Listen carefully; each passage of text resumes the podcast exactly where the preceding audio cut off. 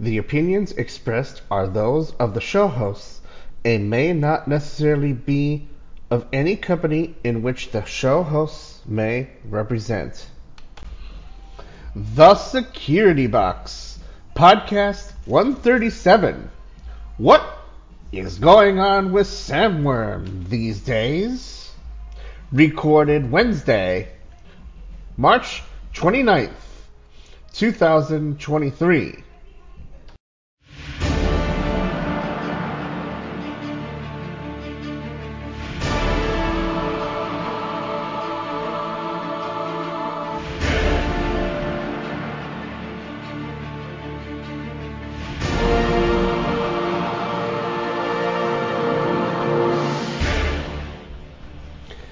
Hello, folks.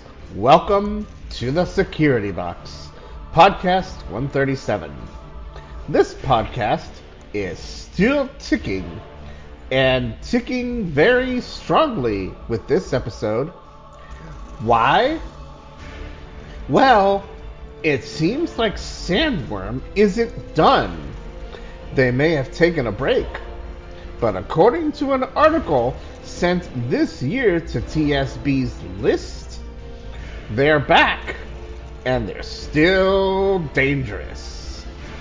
We'll tell you about it if you've not seen the article sent through from Cyberscoop.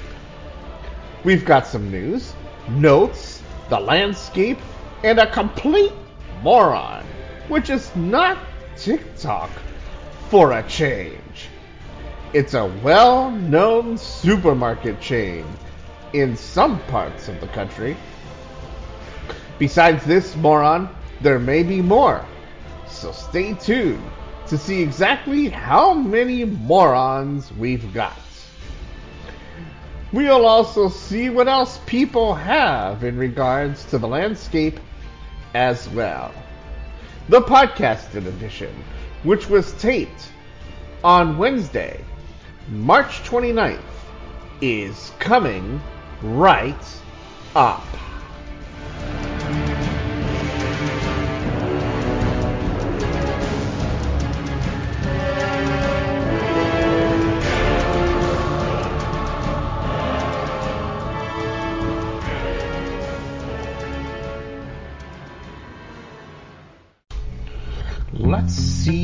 My customer list is while I'm waiting for potential customers.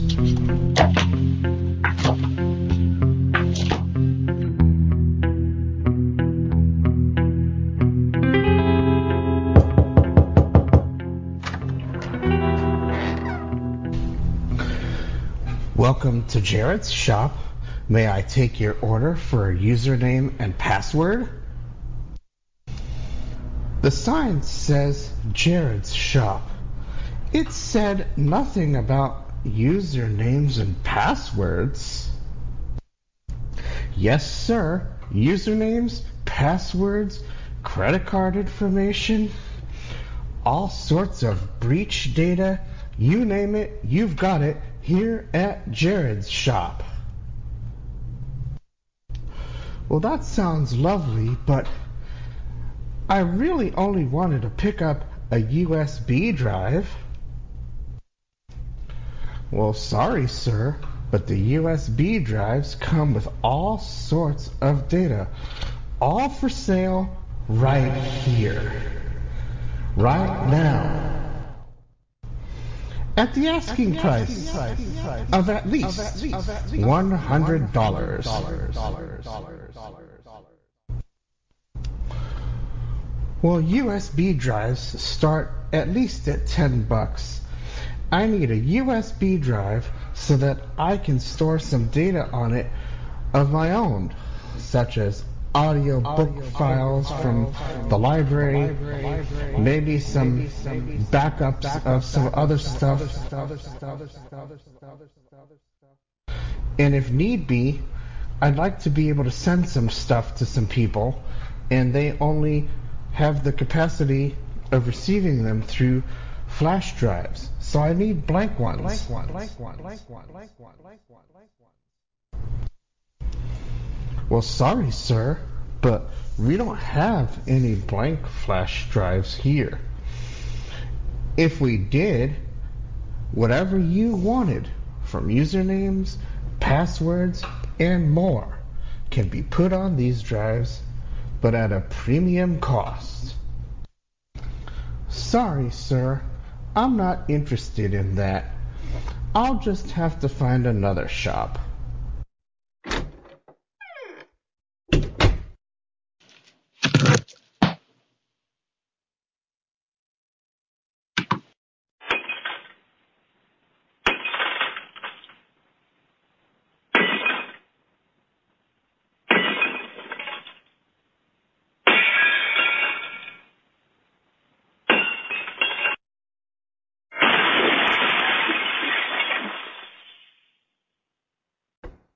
Welcome to the security box. The Security Box with Jared Rimer on KKNX.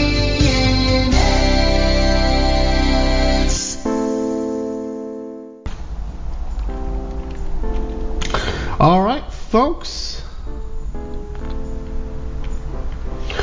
Welcome to the security box.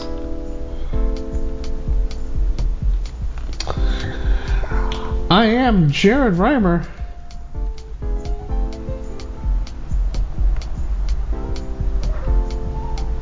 Welcome aboard to the program.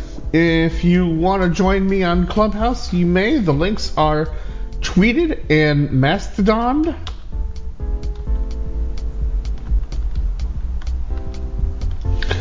And once we have people in the room that want to come up, then I will put everybody on air. But for the moment, Clubhouse is not on air.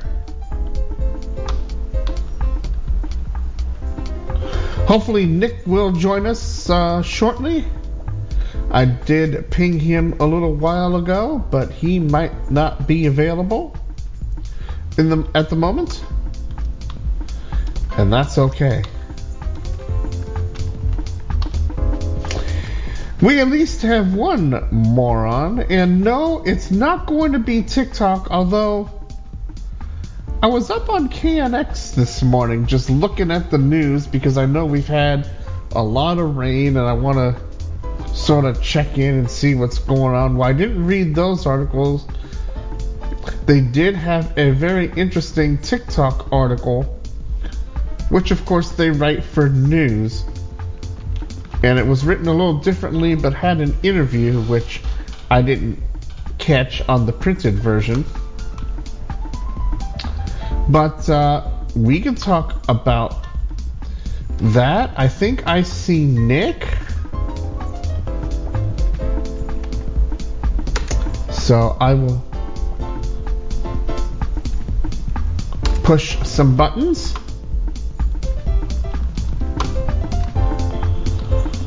So that he can assist me. Um, and now we can push some buttons and put Clubhouse on the air.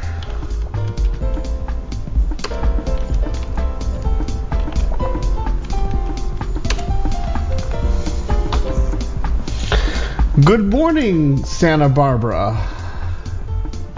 Good morning.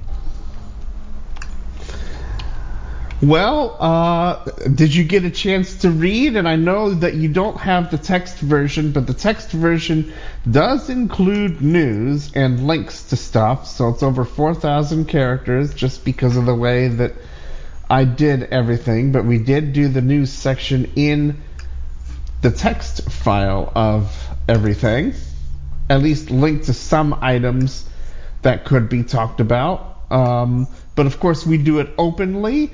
Um, it rained a while ago, and the sun actually peaked a couple of hours ago.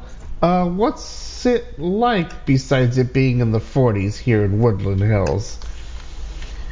Um, well, I mean, it's kind of the same. We're not really that warm either.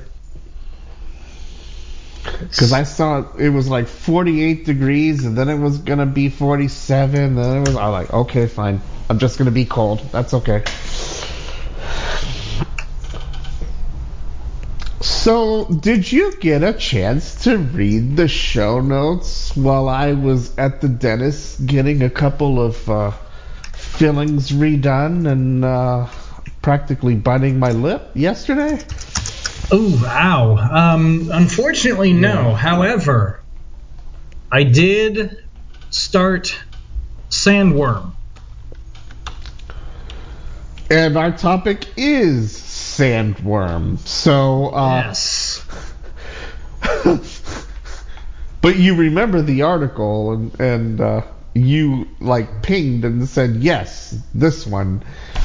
And I um, do remember that, yes. What did you think of the article?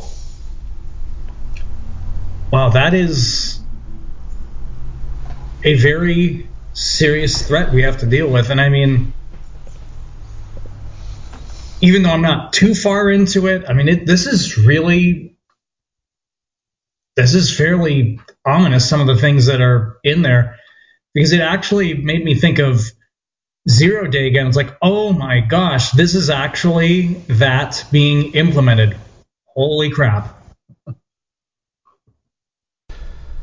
Yeah, book related, yes. Uh, and and I am gonna start the discussion with my book review Yeah. that I wrote on the blog.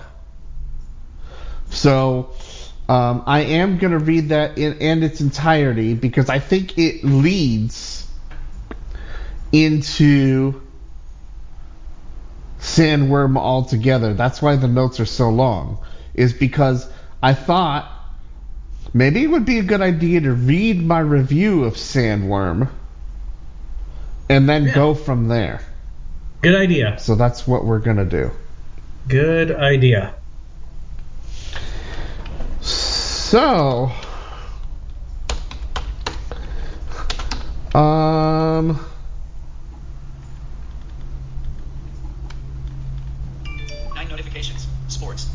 let's see. So, do we want to do Men's basketball coach.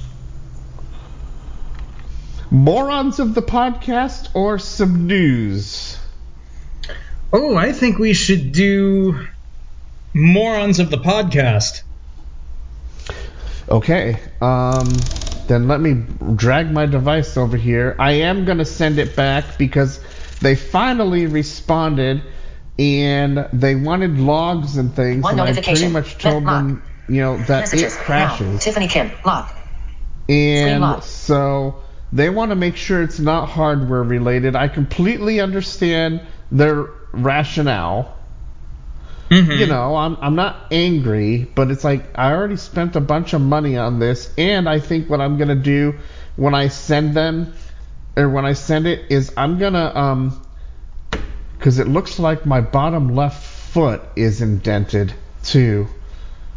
Um, and they never did. I don't know if they they didn't quite do something about that. So I'm gonna make sure that um, that uh, UPS um, do, um, notates that in a note somewhere. Like, can you like put in the notes? Like, can can we like do something so that they're aware of? Because I notified them about that before, but um, maybe I'll type up something and I will send it to them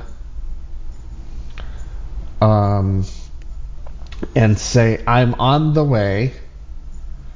So um, I'll be there within the hour. Print this document, and um, we'll, we'll just go from there. But anyway, um, let's do morons. And I, I for, for for once, in, and I was talking about this article I spotted on KNX in regards to TikTok uh, today. Actually, um, it talks about how a psychologist One is notification. saying, and, and One notification. links Messages. to Now.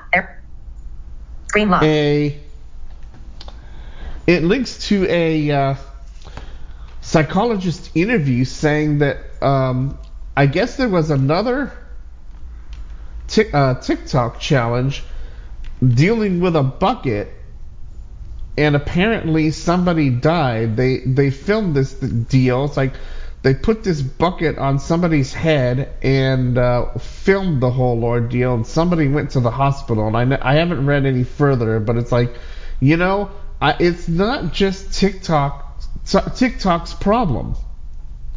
And I've been saying, even if we ban TikTok, it's not going to solve anything because they're just going to, you know, start doing this on other social media. It's a bigger problem. But today's topic, today's morons aren't TikTok. So that's going to be interesting. So uh, let's talk about uh, one particular grocery chain and uh, talk about a security nightmare. Rail created. This will be fun. 9 Yes, no kidding. 17 a.m. 11:18 a.m. Spe- speaking of morons, I mean, we've talked about TikTok and their moronic Screen activity, lock. but now it's becoming more than just TikTok. Oh. And the moronic things that are being done are just mind blowing. Especially, At best. yes.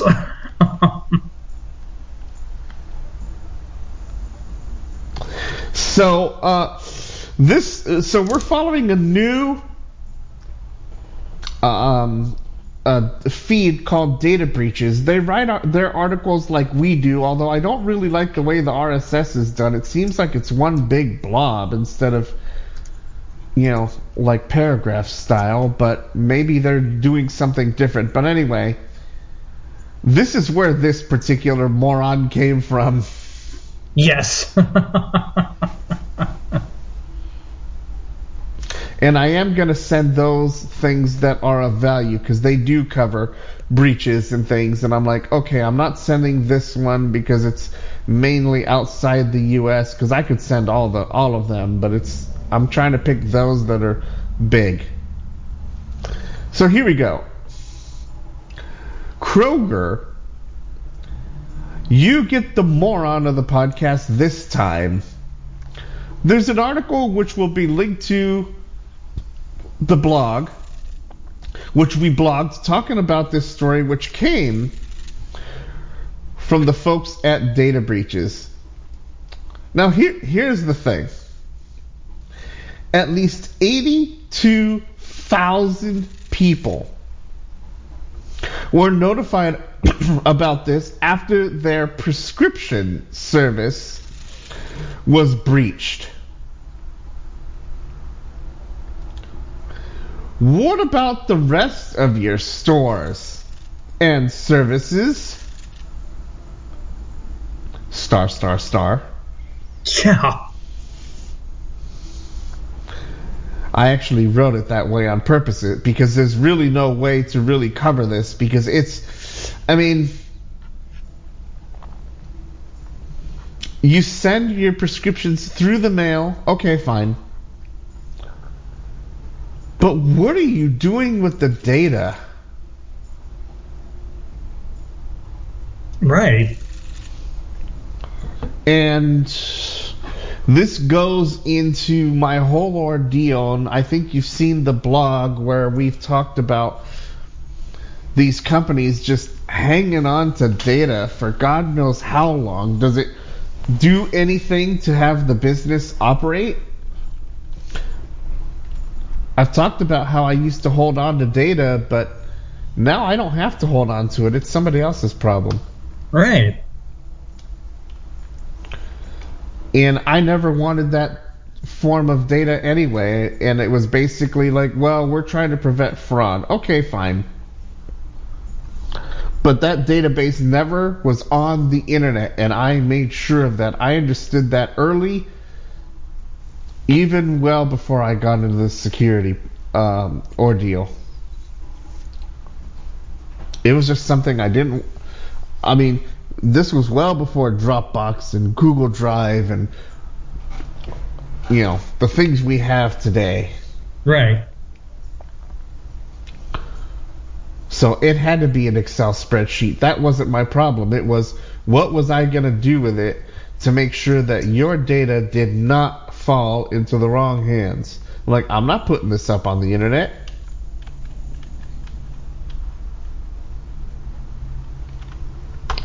So, Kroger, uh, have fun, because, uh, you're at least the first moron of the podcast.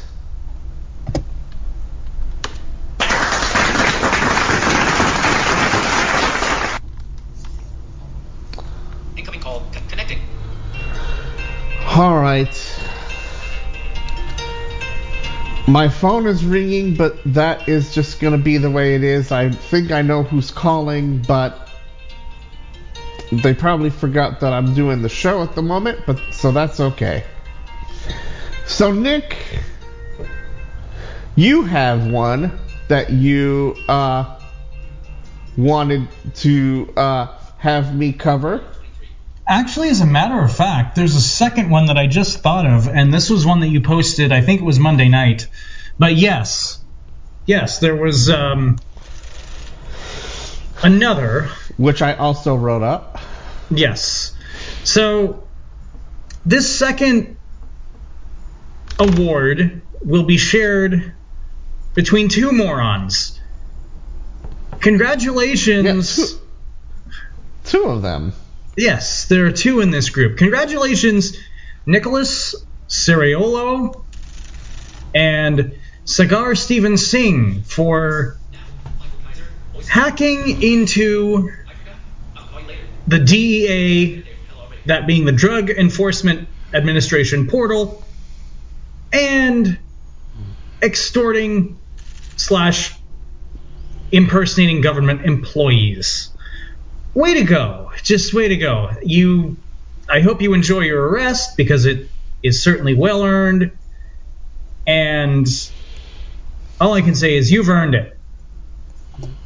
So shall I read it? Yes, give him a hand. That's right. Sh- so Go shall I read what I wrote? Go ahead. Okay. Just to add insult to injury, I will read this. Yes. Two United States men were responsible for hacking in to a DEA online portal. Krebs on Security has this article and will be blogging this one. The paragraph that is the heart of the award is this quote prosecutors for the eastern district of new york today unsealed criminal complaints against sagar steven singh aka weep w-e-e-p a 19 year old from Pawtucket, Rhode Island, and Nicholas Ceraolo, 25, of Queens, New York, who allegedly went by the handles convict and ominous. well, at least he knew what was going to happen to him. How how perfect. How appropriate. There's much more, so make sure you check the blog. We'll also add this to the text version of the show notes, which will be going to the RSS and blog. Congratulations again, gentlemen.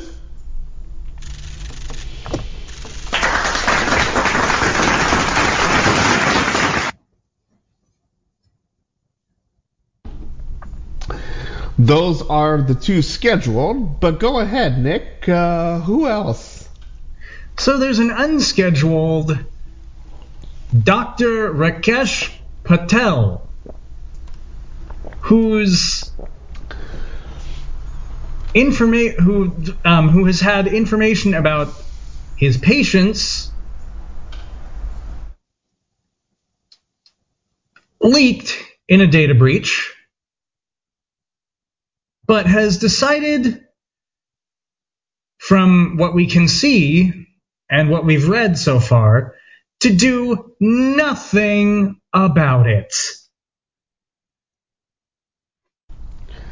Oh, him. I read that and I thought I was gonna crap to death. Yes. And considering that he And that came from data breaches. Yes, it did. And considering that he's a psychiatrist, from what I remember, that's is. Extremely personal and confidential information. So, And on top of that, uh, HIPAA violations. All, can you can you can you just say HIPAA violations all over? oh, absolutely. All sorts. Absolutely. Yeah, that was. Uh, I read that and I'm like, really? Wow. You're So, kidding me, right? yeah. So, And apparently he's been in business for as long as we've been alive. seems like it, yes. I don't remember the exact year, but yes, he's been in business for a while. 11 notifications. Facebook. So, way to go, Dr. Patel. Yeah, she's comments.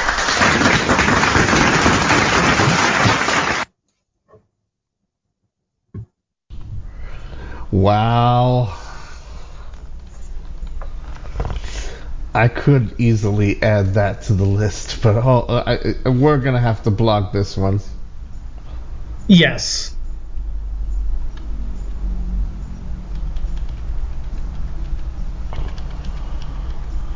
Okay.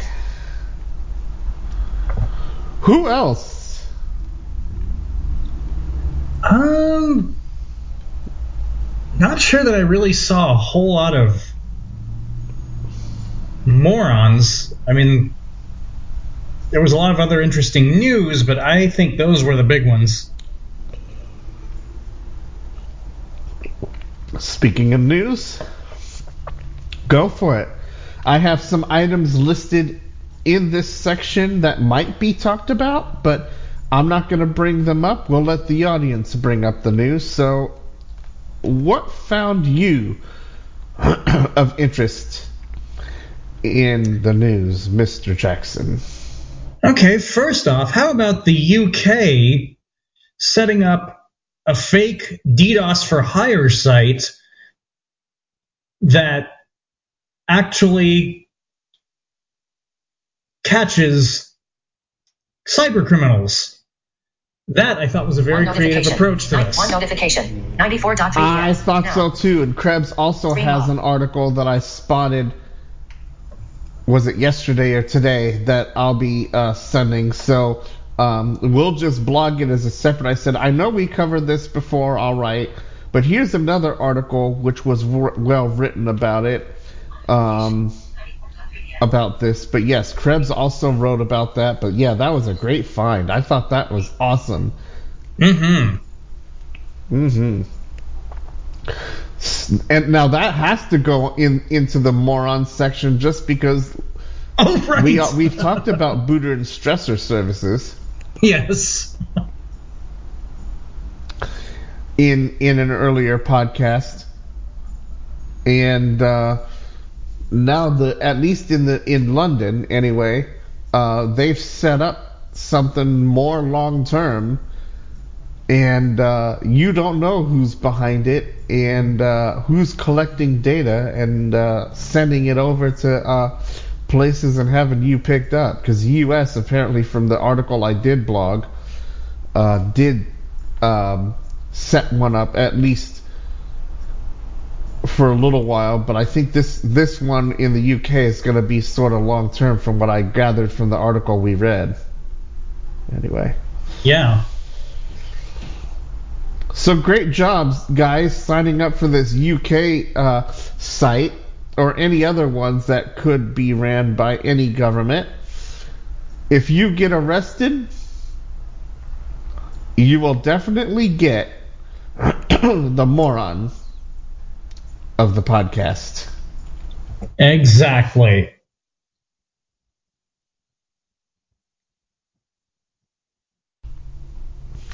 What else, friend?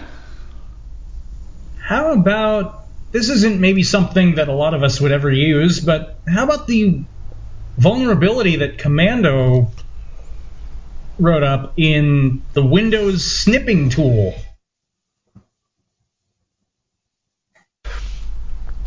Yes, that was interesting.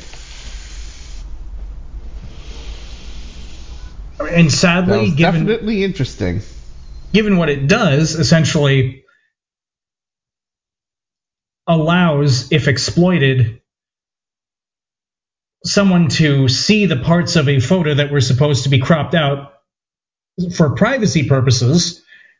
Um, I am actually kind of surprised that that's coming to light now. I'm, I mean, I would think that that would have been something that we heard about a lot earlier. That just seems so basic, unfortunately.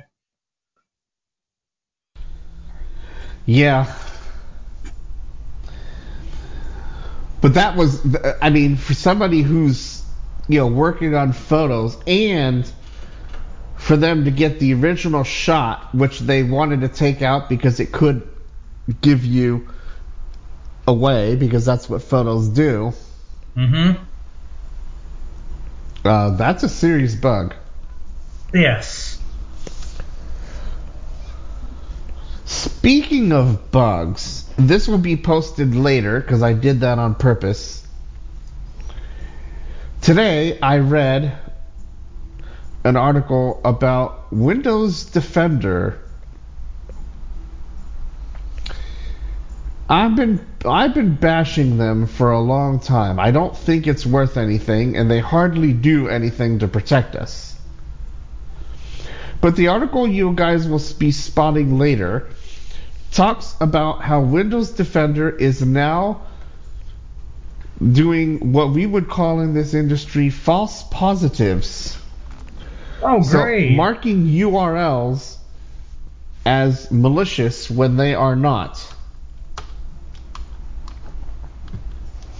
I'm sorry, but I've never seen them do any of that. In fact, I've saved files on purpose and it never picked it up. So I don't think Windows Defender is worth anything. But I will give Microsoft credit because they know of the issue of it going rogue, as the article calls it, and they are looking to mitigate the problem. So thank you, Microsoft, for understanding. It can happen to any antivirus product, as I wrote in the article, which will be posted later. And let's move forward.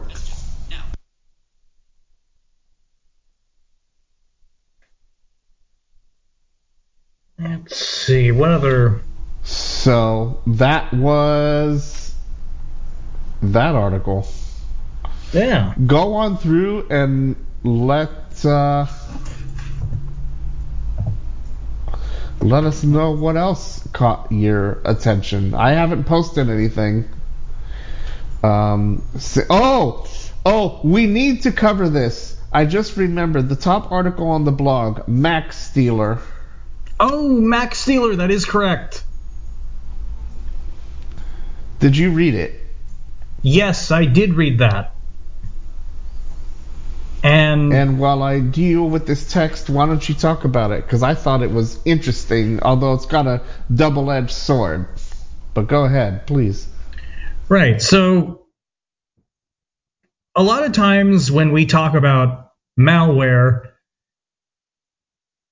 it tends to be on the Windows side. But not to worry, Mac users, you are not being left out because there is a piece of malware out there called Mac Stealer that will steal your credit cards, passwords, and other data that is saved within Chrome, and they are working, unfortunately, on how to get that out of Safari. However, unlike a lot of these pieces of malware, this one is something that many of us can avoid if we don't do one specific thing. And I'll have to go pull that up to tell you what that is.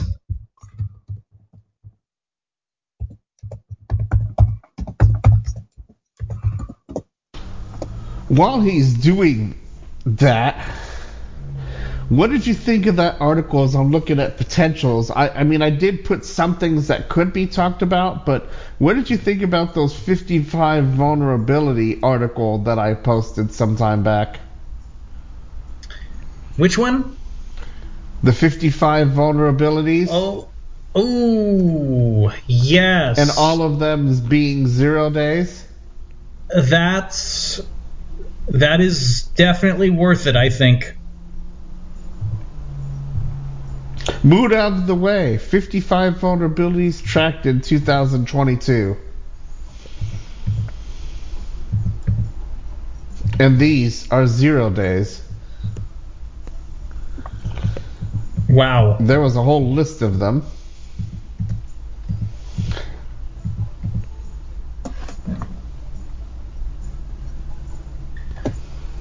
Okay, here we go. I've pulled up our good friend Mac Stealer. yeah, that was. Uh, I I just had to blog that. I'm like, really? It actually does take from from Safari already, and it takes from iCloud Keychain. It does. It takes and, and it takes files Apple including keychain, Word yep. documents, text files, JPG image files, and uh, exfiltrates your data.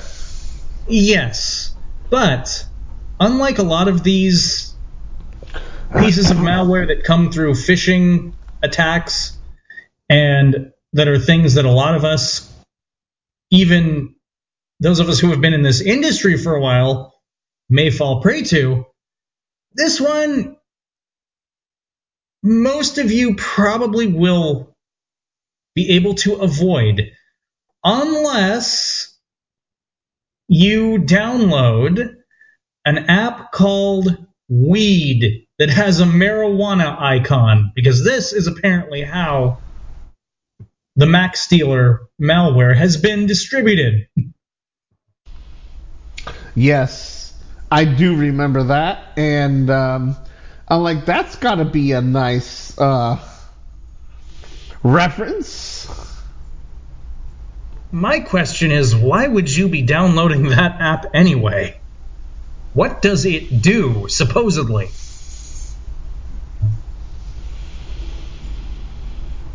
Um, and where are you downloading it from? Right. It doesn't say, like if I remember correctly. I don't think so. And why do you need it?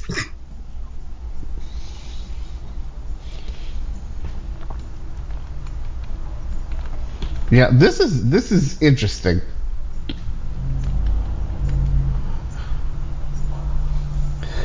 And speaking of interesting,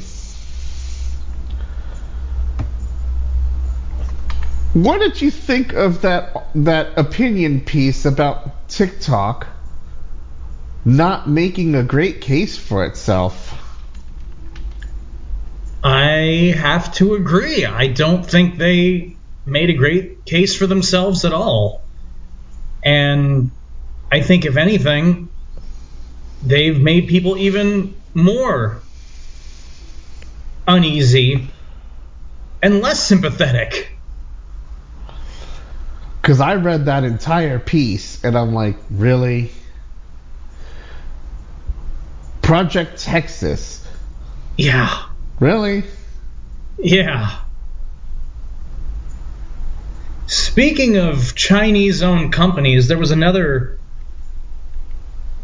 news article that caught my attention. That app Pinduoduo that Google removed from the Google Play Store. Oh, that. Yes, that. Nice going. Yeah. But again, it just Two reiterates the point. Messages. Now. Gene Paul Wednesday, March 29. Screen lock. You don't No. download from third party app stores, which is the vast majority of where the malware that it was distributing and executing Three is notifications. originating. Message. Three notifications. Messages. Screen lock. You're getting blown up over there, just like I am, huh? Yes.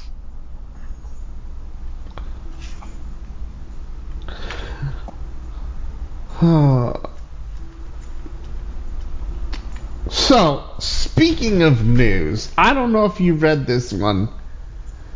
Did you read the article where 306,000 out of 476,000 uh, domains To access misspelled words. Reported. Mentions. as phishing, Oh my. according to yes. a report. Yes, I did read that. Oh, that's that's really not encouraging. Not encouraging And- at all. Guess which company was responsible for these? Hmm. I'm going to take a wild guess that it's our wonderful buddies at Freenom. Ding, ding, ding, ding, ding, ding, ding, ding, ding.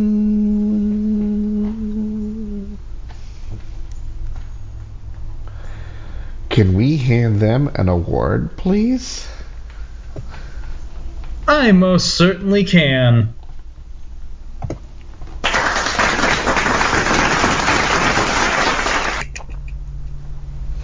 I don't know if we talked about it, but they're now in some deep trouble because they there are Speaking. five major TLD or or what the, what's known as um, uh, CTLDs. These are country codes, so Screen CCTLDs Yep. that are free to get.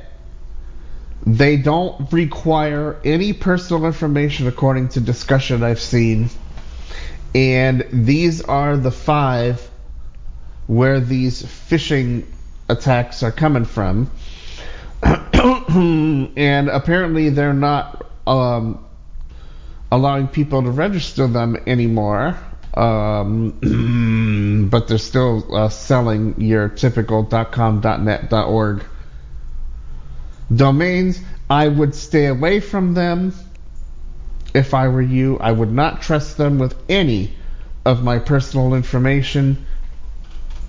Credit card, PayPal. Well, PayPal, okay, fine, but you know, credit card, nothing.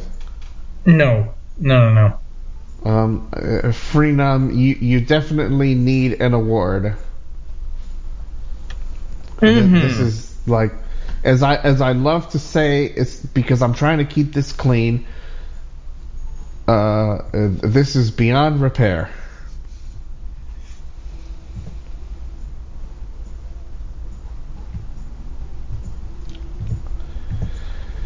And then finally, my once in a while Facebook uh, ordeal. Now, I don't put I don't blame this DJ. They're trying to do what they think is right. Mm-hmm. But how many of you remember podcast 39 when we happen to have Q Link Wireless in our news notes segment when I used to write out the news notes.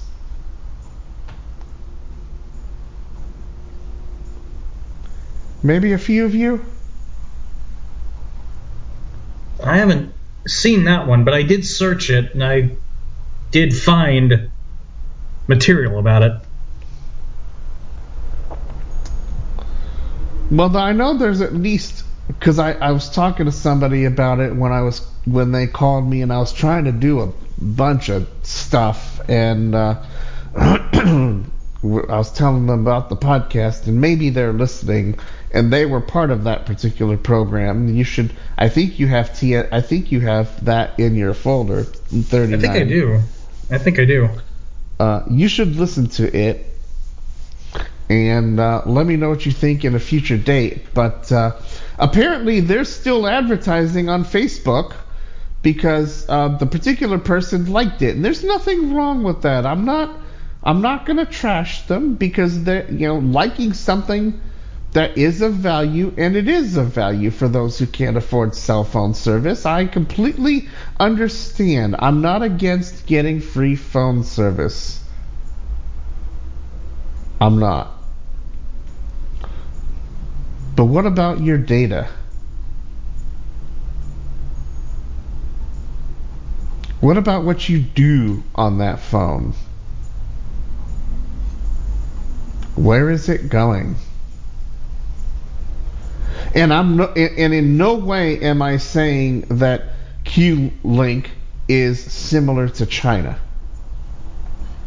or Russia. I don't think they would be that bad because if they were, we would know about it already. Oh, we would. So don't think for one minute that I am trashing them because I think it's a company that's worth having One notification. around. MLB. Now, anything can happen. Here is keycap one. Great and known for every team. But Wednesday. Mar- Wednesday. Mark. Screen locked. Speaking of MLB, I got an email. The baseball schedule is now available in Braille. Um, it's up in my wish list, and I'll be recording that for Livewire later. Um, Oh, cool. So that they can get their schedules. But uh, looks like for those who are um, going to be getting Braille schedules, you will be getting them soon. And uh, we thought we weren't going to have them in time, but uh, that's another story. Season starts on the 30th this year, Tomorrow. which is tomorrow on taping day.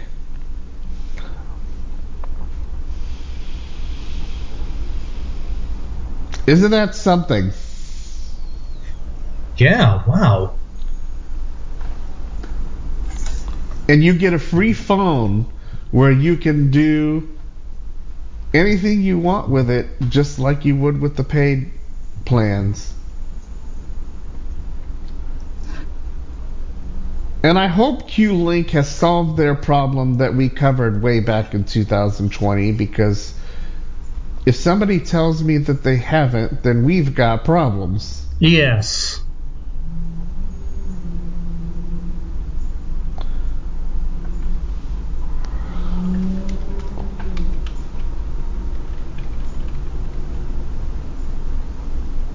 Actually, it says 2021 in my notes, so excuse me, 2021. But still, they've had two years.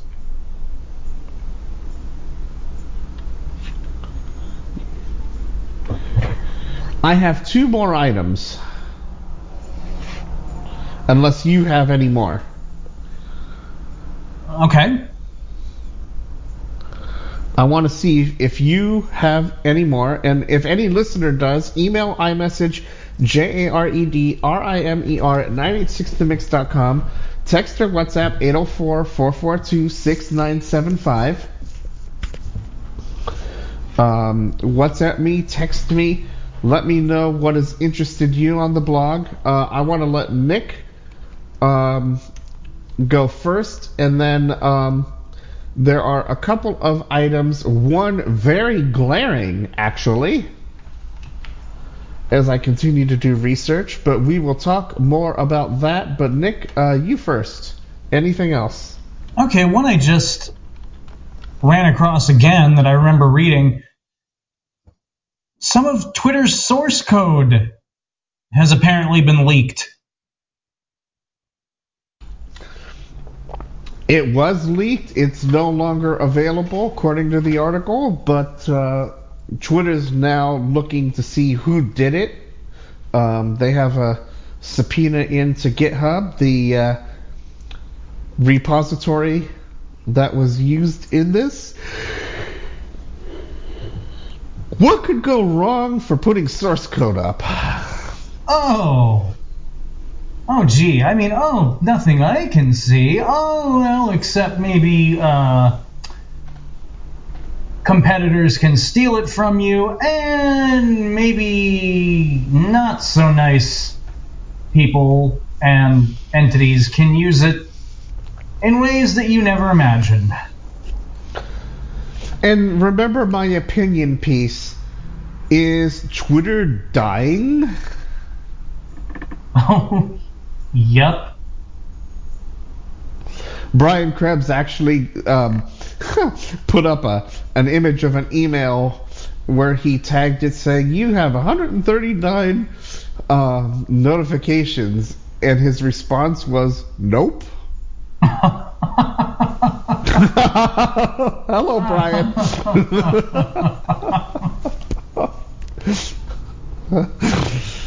I don't blame you, Brian. I think uh, once once TweeseCake and uh, quits going, uh, quits working, then uh, I think uh, we're done with Twitter too. Uh, I must so. keep it around for Metro alerts, but I'm not going to be.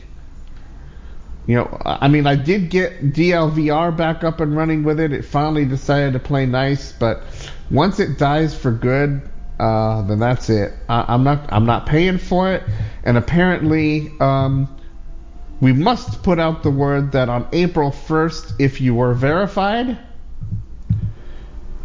you, you won't be no come longer be. April 1st. And it's and it's not an April Fool's joke. At least we don't think it is. I got it from a reputable source and I did spot it on on data breaches, but I knew I already covered it, but somehow I don't think this is an April Fool's joke. Although if it is an April Fool's joke, it's probably the worst one you can ever have because Saturday will be April 1st. And um, remember, they said we were supposed to lose API access on February 13th, right after the Super Bowl. Well, first it was April 9th, and then they moved it because of the Super Bowl.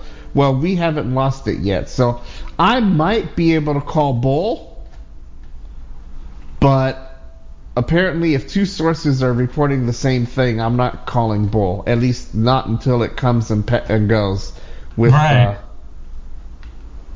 article stating, well, they said this, but it hasn't happened yet. Yeah. uh huh. So until that happens, um, I'm not going to call bull. Oh, our good friends at TikTok are in the news again, from what I just saw. In that they have pixels, just what we need. Did you like the way I wrote that up? And guess where I saw that? Um, thought that was a Komando thing. It was. Did you read it? I It- did. It's actually a Kim, and Kim actually had a five uh, things uh, article about about TikTok and why you need, and she's still telling people get it off your phone. yeah. And once you get it off your phone, reset it to factory default.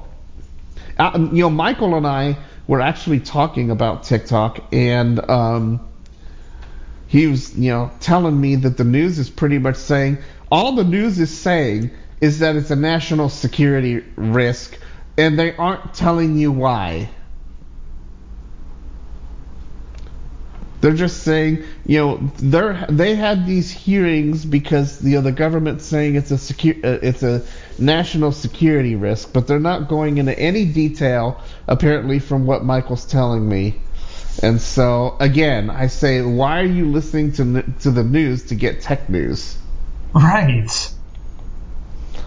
I mean, I did find that little article I found on KNX interesting. Don't get me wrong, but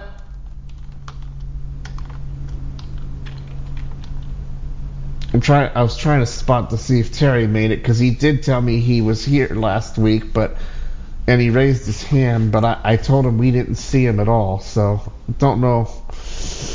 Um, but I don't see him now, and I know he was gonna go shortly anyway. But anyway, uh, I just found that interesting that the news is just all they're saying is uh, they're a national security risk, and uh,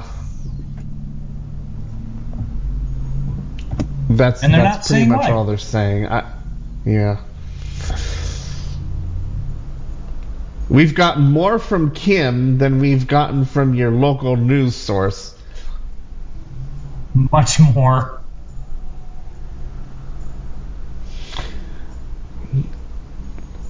So.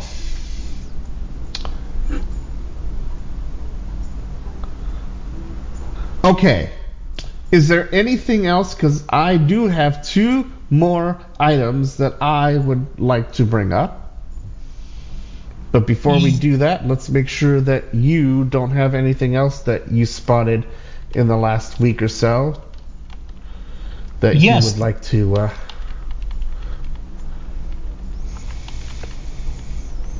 There was one I spotted this morning. It was a CyberScoop post about CISA essentially warning their budget is in any way cut. We will be back to a quote unquote pre SolarWinds world. About the internet. It never forgets. Ellipsis. Attachment. But we're already there. And oh yes, that I did have that post this morning, and that doesn't honestly matter because CISA tells us to do, but they don't. And I'm talking And- about the government. So I, I've got a lot to say about it. So be prepared when I get around to blogging at some point today. And my issue, my beef with them is I've seen that with every organization. Every government entity says, if you cut our budget, oh, the world will end. Rivers will flow backwards. Cows will die. Yeah, ri- rivers are gonna flow backwards. yes.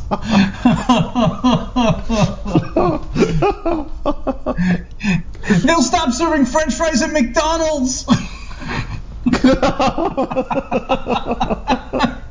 whatever whatever um what are those uh, those uh, we won't be able to serve shamrock shakes anymore because uh uh the shamrock went backwards because the Shamrock was what we supported and that's what we funded in this budget. And if you cut our budget, the Shamrock will be gone. permanently yes. actually she does have a point though you know they've been doing a lot they they redesigned their email list they're actually you know sending emails about each and every item you know that could be patched you know we haven't Right. covered them but you know i do get email you know about various different products and things and so they have tried to get us notified of things that do need patching and and you know their outreach is is great you know, I subscribe to that email list. Um, it's it's um, delivered through government delivery. It's GovDelivery. It's a it's an email list management software. Um, you know, they they've got good PR. You know, it's like, hey, we are aware of this. Um, this is what you can do and what you should do. And you know, they're a nice public entity. But and there was an article that I did spot about them within the last five years. It was like, how's CISA done in the last five years? And you know, they're a good public entity, but they're not. They're like everybody else. They tell you what to do, but uh, how much do you want to bet that they haven't done? right. Probably over half. Yeah, and, and I'm not trying to bash them at all, because uh, I think Jen Easterly is well in her right. I mean, very qualified. So, And it isn't just them, it's a government wide problem. at least here in the states, I don't know about other governmental agencies, but at least here in the U.S., they don't do. They'll tell Right. us we have to, but they don't. Maybe CISA does Mm-hmm. as an agency, and them telling us that we should is a good thing. But what about the rest of the governmental agencies? Right. Just saying. Yeah, I, I I've got a lot to say. I did read that, and I'm like, you're. I mean, Jen, you're a nice girl, but this is our PR. This is all PR stuff. Right.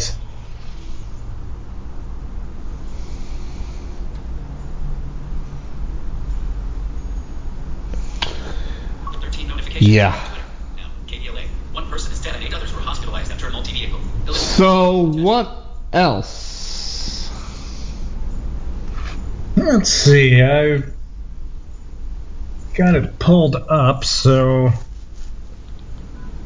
let's see what Bring we- on through to the other side. Time to switch pages.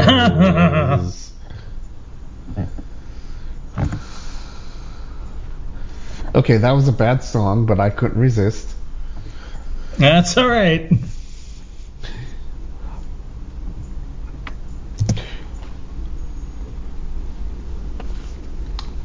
Oh man, if you want to follow me on Mastodon, you can do so by following J R I M E R 2023 at TweeseCake, T W E E S E cake dot social.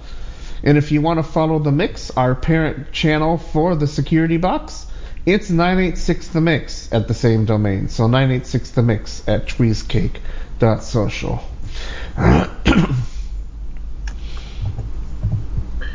You'll get some of the tech news that we may we may talk about. Um, I didn't put Cyberscoop in the mix because Cyberscoop posts a lot, and I don't want to post government stuff over there. I want to just mainly focus that on tech.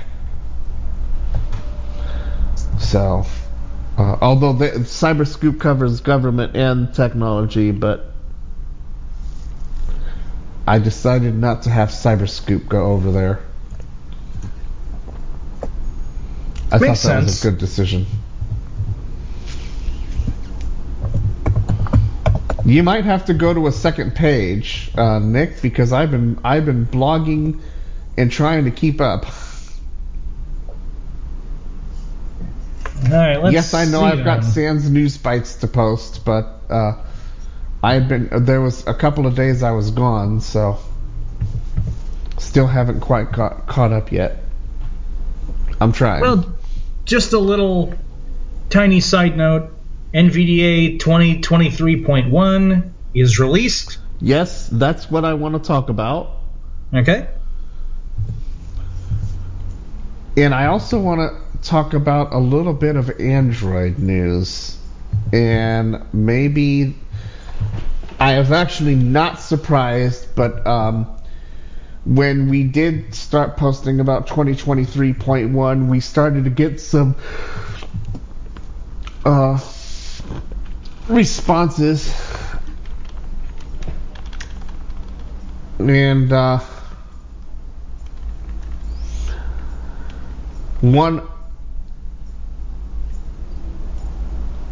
of our um, own in this community who is a musician um, said um, I just speak things into being. I said when I started NVDA that I wanted this feature, and in a few months, uh, it's here. The world works in mysterious ways, and I sent him my January blog post where I outlined the overall problem. Wow. Remember that January blog post? Been a while, but I believe I do. Yes. You can search it out. You can search NVDA and it'll bring it right up for you. But that blog post talks about how Jaws, at least of my knowledge, was the only reader that had a way to bring up a link, i.e., you could sit on a click here link and you wouldn't know where it goes. You used to be able in Windows to hit Alt Windows S and, and get that because it would be on your status bar, but things changed and that broke. And I happened to find that keystroke by mistake by hitting insert space uh, H um, you know, to get help, and um, I uh, typed in, you know, links, and it said that you could press insert F1 for the know, while you're on a link, you can get context sensitive help. It'll give you a link, and it'll even tell you, you know, you could press enter on it, and um, the help even said use this command, you know, to learn where a link is going to prevent phishing. Mm-hmm. Well, then I started wondering, well, what does NVDA have? I use it, but I'm not. I don't use it every day, and I know a bunch of people do. Well, they didn't have anything until March Now. 27th. March 27th was the day that NVDA 2023.1 was released, and you now have a keystroke to do the same thing. Mm-hmm. Nice, convenient one too. It is it is now insert K to get the link spoken to you, and I believe if you have Braille, it will flash on your display.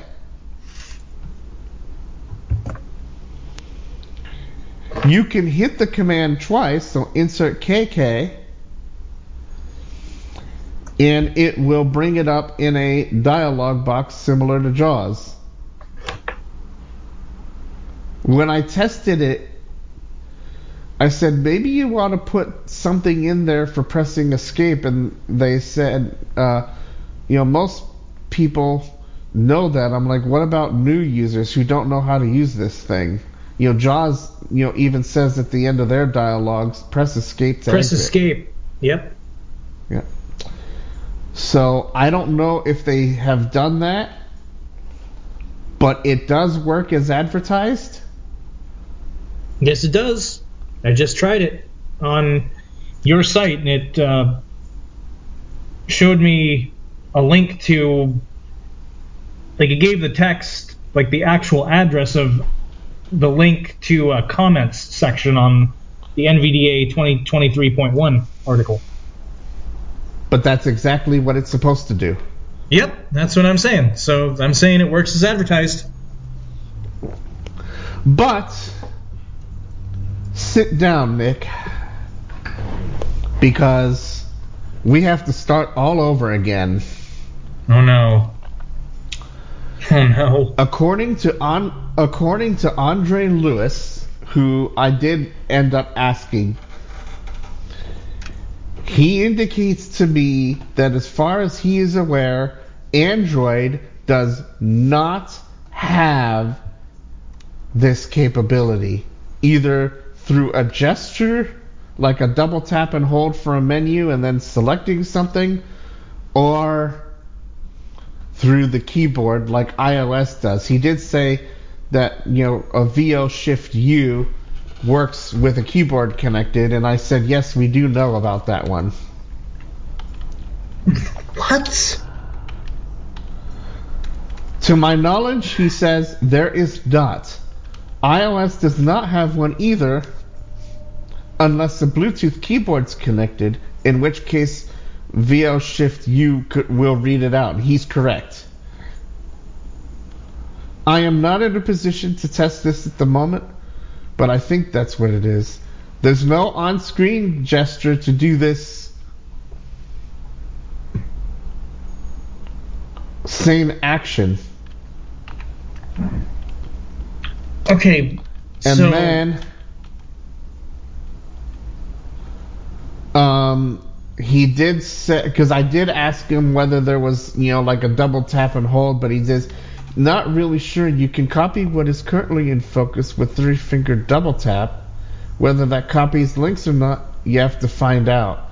I'm sure you could get the talk, with the talkback documentation to be certain, and that's something I'm gonna have to try and search out if I can. So here we go again. I really hope so because we already have enough reasons to dislike Android.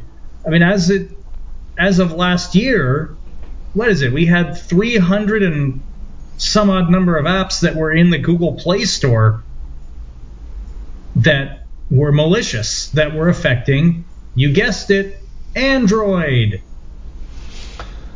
And okay, so here's the other thing. I don't think any any of them mentioned, right? Mm-hmm. Do you know how they Get command OK. really Don't use your Wi-Fi router in this room. Slow internet. Your router might get in Here are some factors to consider. to your system? Oh, good point. No. Well, I'm going to tell you. Through the accessibility hook. They Oh abuse the privileges of your accessibility hook to get full access to your system without you having to do a thing. What? How do you think talkback and voiceover and such work? They have extreme privileges they are given by default.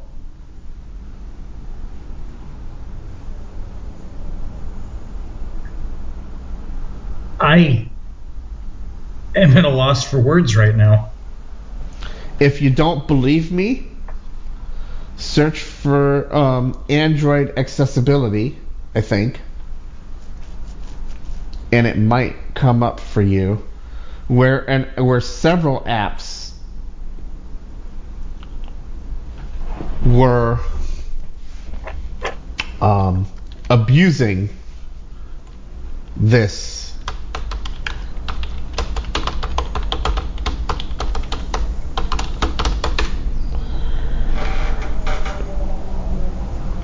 So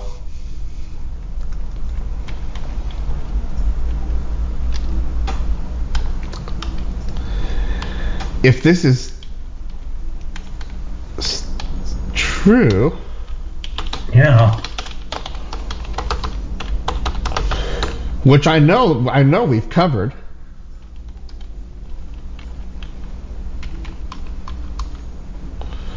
Android overlay and accessibility features leave millions at risk.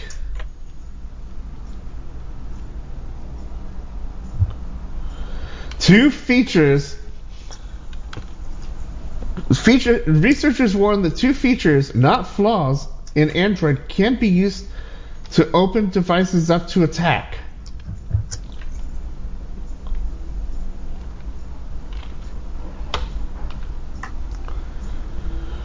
Why isn't that Google lovely? is finally doing something about these malicious apps.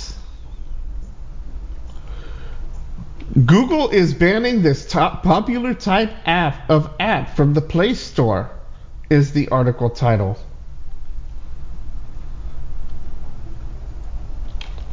Search Android accessibility. Mm-hmm.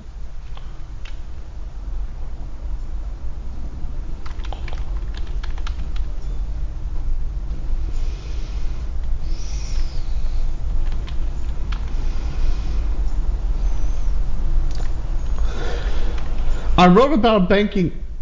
Uh, I wrote about accessibility being used specifically getting out malware. Michael in Tennessee sent me a Dan uh, an article from Dan Goodin, although I, I just realized I misspelled it, which not only uses accessibility features, but an overlay on top of it for uh, cryptocurrency apps. I only I almost fell out of my chair when I saw there was another application that abused accessibility.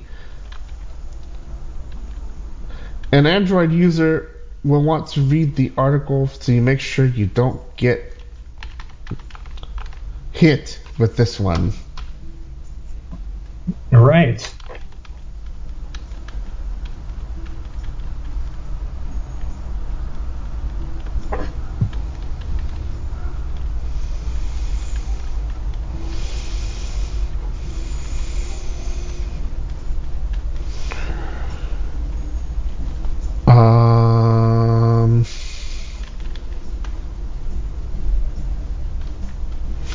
So yeah, there's a couple of them.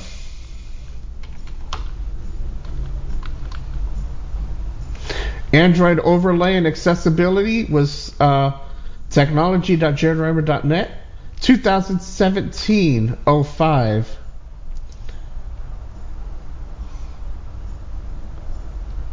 Twenty six.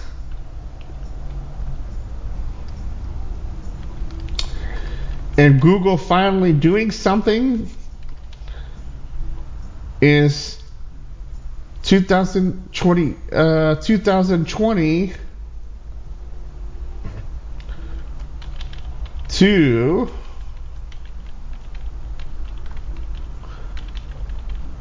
Four twenty six, but you can search uh, Android accessibility for it. But it sounds like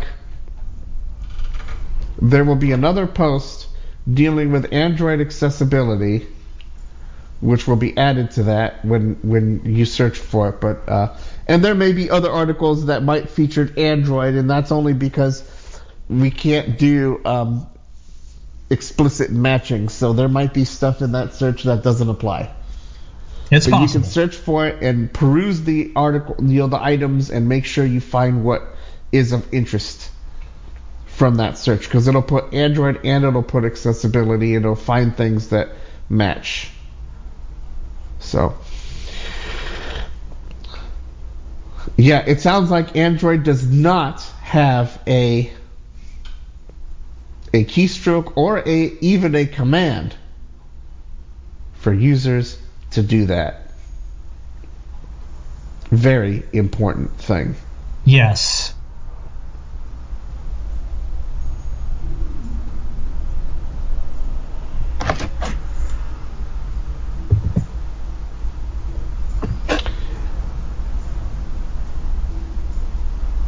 Fifteen notifications. Yeah. Amazon. Now, ship. Your package will be delivered Tuesday, April 4th, 2000. I actually just ordered some stuff, so That's what now that they're was about. it, which is good. Yep, I actually, yeah, I, uh, I needed I, my, the maid while she was here actually reminded me that I needed something. It's like, yes, I know, but I forgot, and so I thought about it this morning and placed another order, and so I will be getting that this next week. Nice.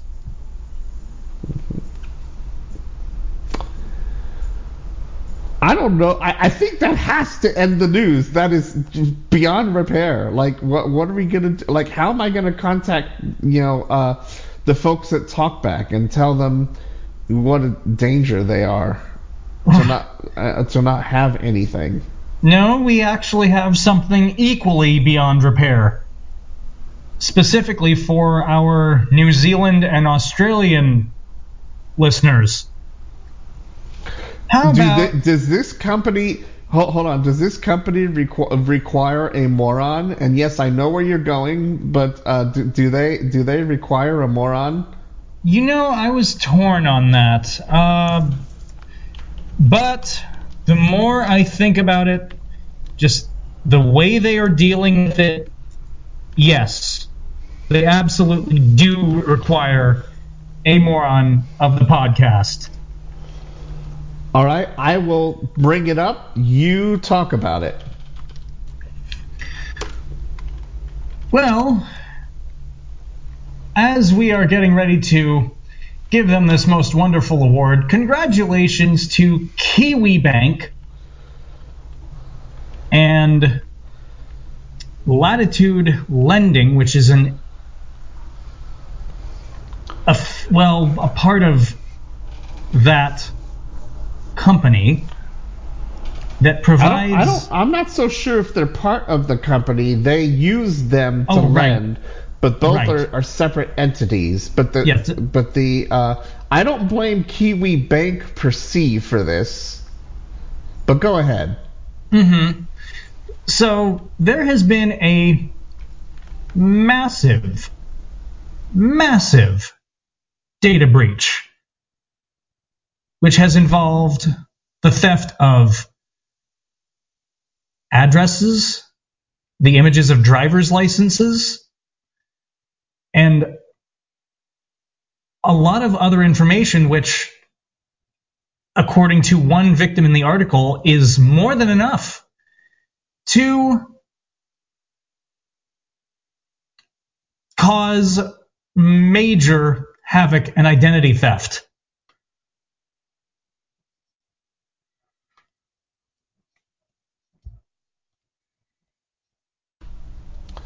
And it's everything.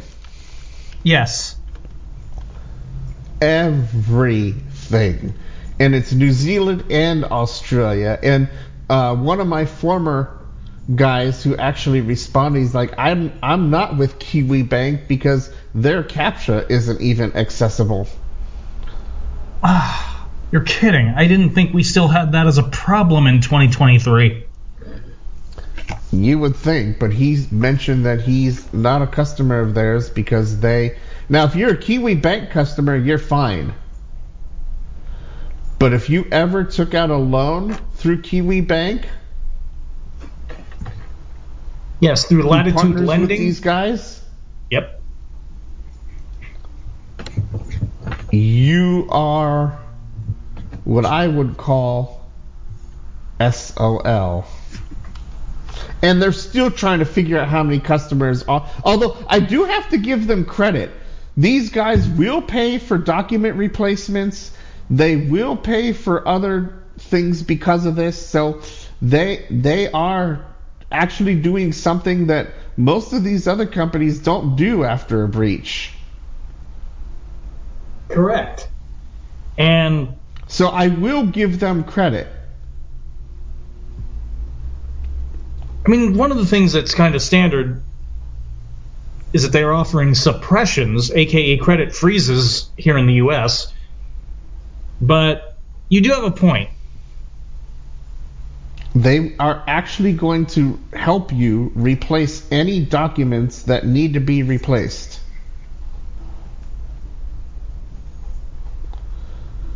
They will pay for that. Yes. That was the first I've ever seen, and I, I do want to make it known that that is awesome.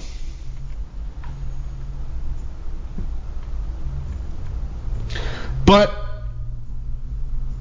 this lending company, not necessarily Kiwi, Yep. Latitude Lending. must deserve the a moron of the, of podcast. the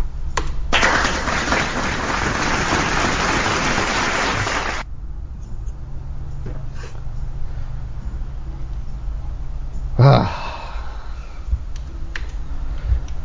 and and we don't even know how many customers that's going to affect. Right.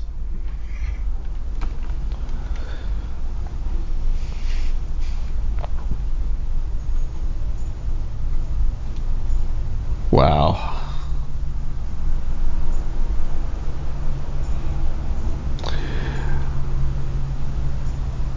Well, it's been news filled, uh, and we're not done because uh, this uh, sandworm thing is well Yeah. worth news.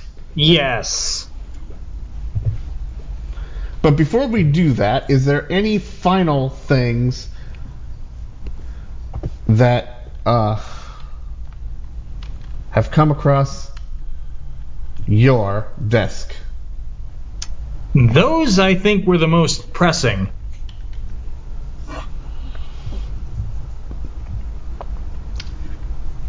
Please come join us on the Security Box email list where we post articles. You can talk about your thoughts on them, and maybe it might make us consider putting the article on as part of topics. And yes, I plan to put some more rooms up. I have plenty of others that we haven't had rooms for, but.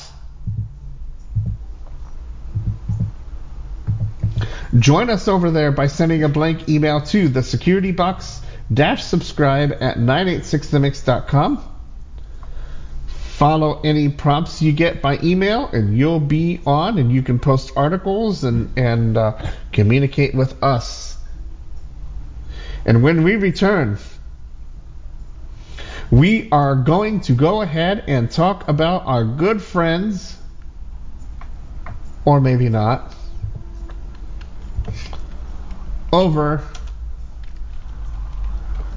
in Russia who have been responsible for one of the biggest problems that seem to be coming back up again. And that is Sandworm. And it is coming up in just a moment.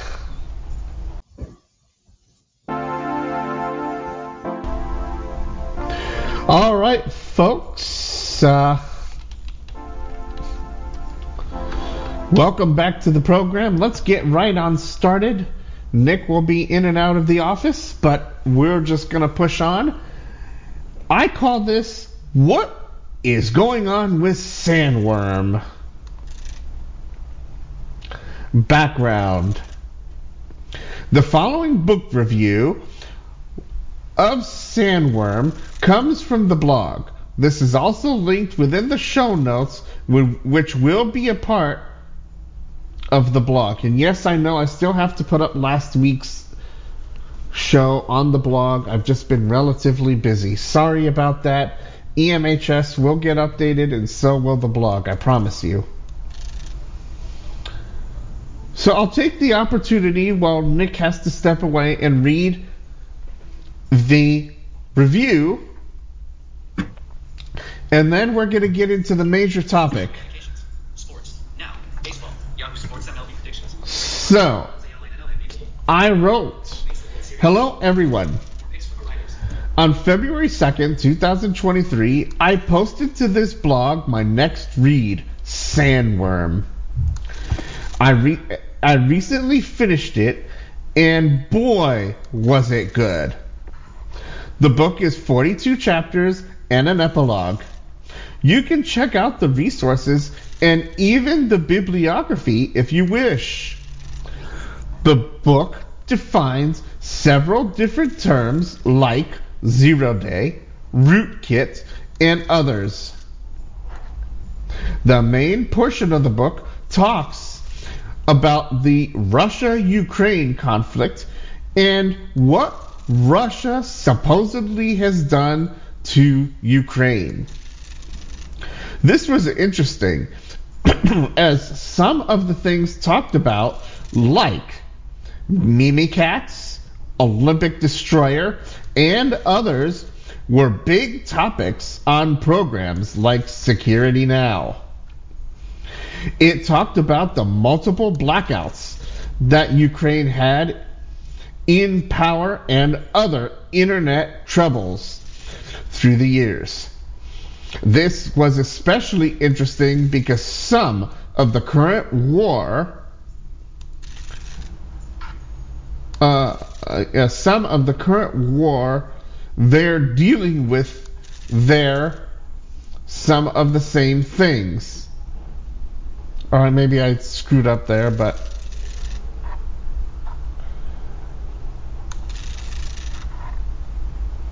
some things of the current war. All right, well, all right, can't do anything about that now. I just realized what I was trying to say, and I can't go back now and deal. The difference between now and then was the devastation and rippling effect of the internet attacks back then. And the book, I'm adding this, by the book does cover a large amount of various things. Continuing reading, while Ukraine has had more problems in this war they're fighting now, it seems as though it wasn't so bad as it could have been unless Russia is still developing something we don't know about yet. Andy Greenberg's writing and explanations of what took place was quite fascinating. We learn that Sandworm was actually developed in 2009 and in conjunction with Mimikatz and other tools became a powerhouse of an attack vector that could, in theory, could be used anywhere. The book itself is roughly 345 pages, and I did skip the references, but did read the bibliography. Some of the books mentioned I've read, including Countdown to Zero Day, Stuxnet, and the and the launch of the world's first digital weapon. There are a few others, but I didn't include every single book I read.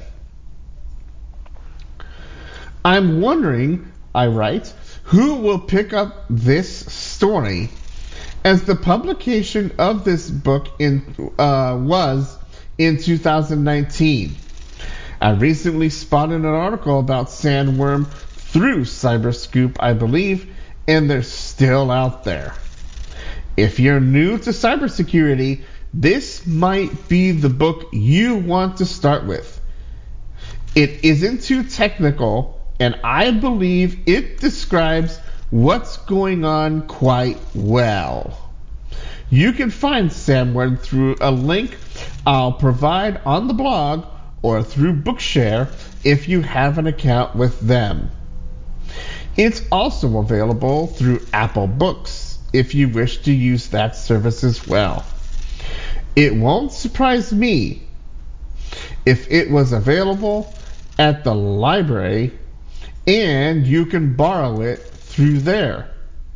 The price of the print digital copy is $14.95 with the audio version $16.95 through Kindle or other services. I honestly hope that you'll check this book out.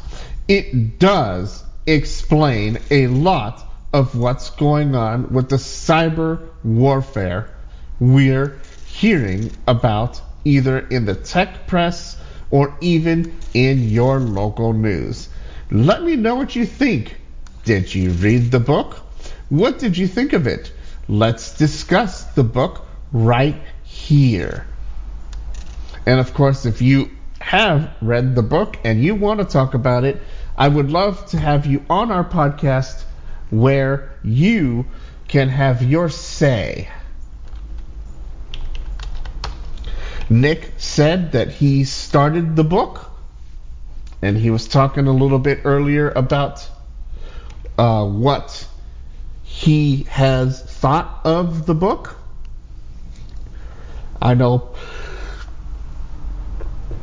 our DJ Terry has read a good portion of the book and he left me voice messages and was commenting on things he saw, but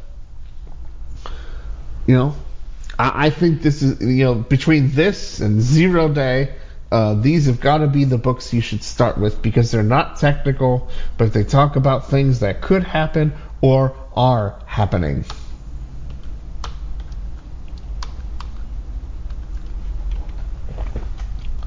So that is the review I wrote on Sandworm. Now, for what's new. And uh, I did break this up into a new page because it would have been on line 22 of the uh, of the prior page. So I just went ahead and broke it there. The article for discussion is titled Russia Sandworm Hackers Blamed in Fresh Ukraine Malware Attack, which comes from CyberScoop. Mind you, I read this in January, and it's never too late to talk about something like this because we don't know exactly what's going on. There could be a, a, a break it seems to me there there was a break, or we just don't know what they've been up to. But uh, I spotted this one, and I thought, you know, they've been around for a long time, and uh, sounds like they aren't going anywhere.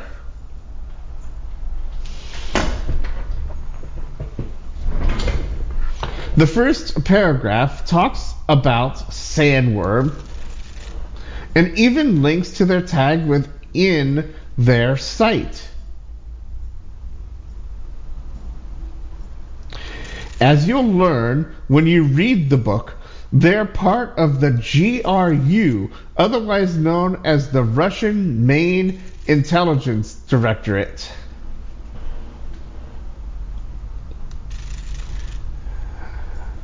the name of this new attack vector is named Swift Slicer. And both S's are capitalized. So Swift Slicer.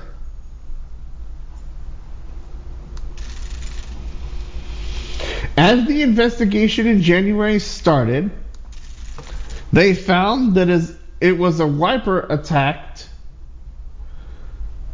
that failed. Maybe it's attack that failed. And linked it back to the group. And I believe this they started this in 22, I think. I saw I sort of remember seeing a 2022, but I know this article was written in 23.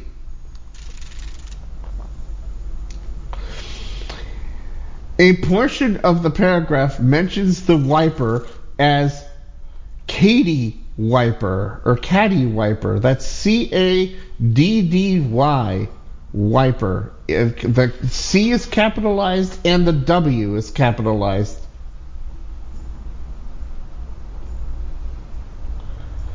That says Caddy Wiper is one of roughly 10 unique wipers deployed against Ukrainian targets during the war.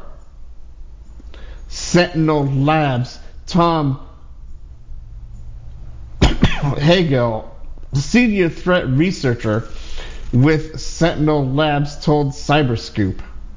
Now, Sentinel Labs is is a research company, capital S and capital L, respectively. S E N T I N E L, common spelling for labs. Later on, Industroyer was used in a wiper malware attack against the Ukrainian energy facilities. I think my podcast talked about it, or, or if we didn't talk about it, we blogged it. I N D U S T R O Y E R.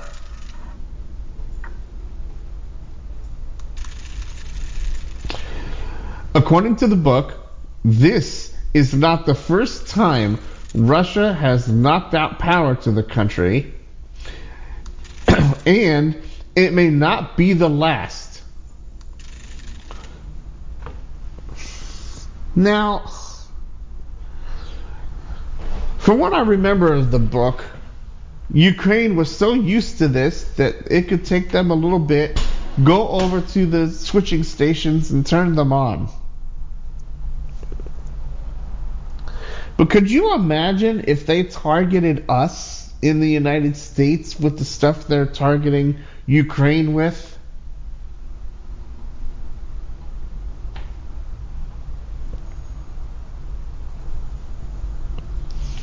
I just don't understand what their motive is. Or maybe they don't have one. They just want to start pissing people off. Or something.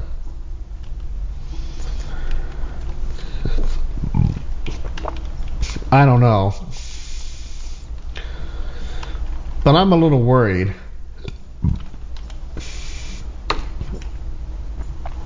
Because Russia seems to me, even when I've read the book,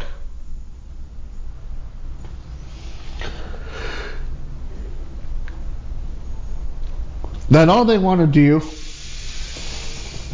is cause some sort of trouble.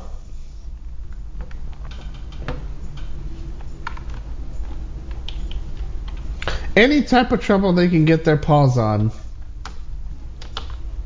Oh, and by the way, they have said repeatedly that we didn't do that.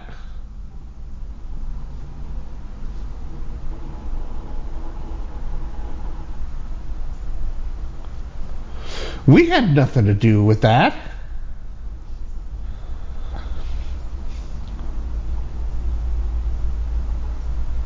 Why would we take out the Olympics?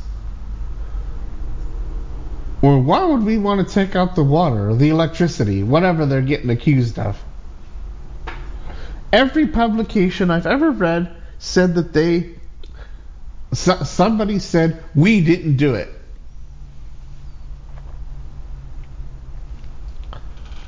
Kind of reminds me of that uh, Shaggy song, It Wasn't Me.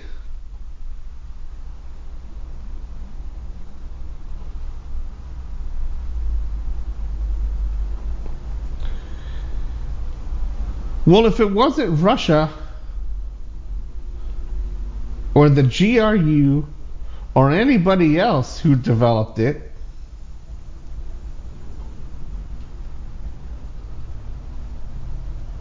then who was it? There are people that are more qualified who investigated this more than I.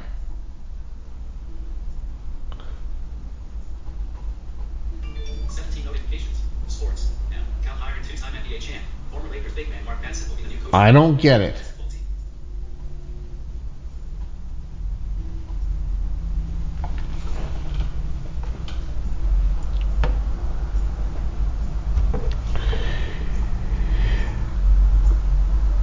Our next paragraph is a quote. The use of Golang of the uh, for the wiper is an interesting choice, perhaps indicating further experimentation and efficiency in the attack process. Hegel said. the use of Go is quickly on the rise as we see many APTs increasingly use it So, first of all, Golang, G O L A N G. Go is a particular type of programming language, just like C, C++, languages in HTML like Cobalt, which uh, is used for form processors. Not to be confused with Cobalt Strike, which is a piece of malware.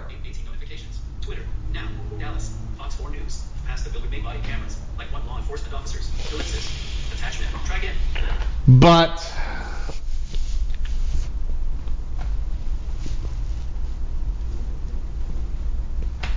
Oh, by the way, there is Swift for iOS, but I think they're targeting Windows machines. And there may be other programming languages I'm missing, but you have the idea.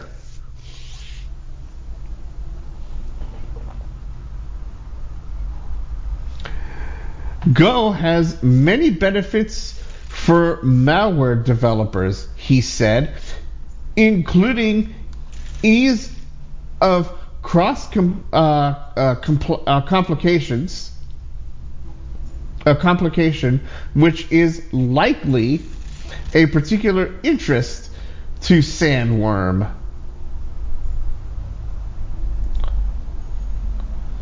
I didn't know Go was uh, a multi uh, platform thing, but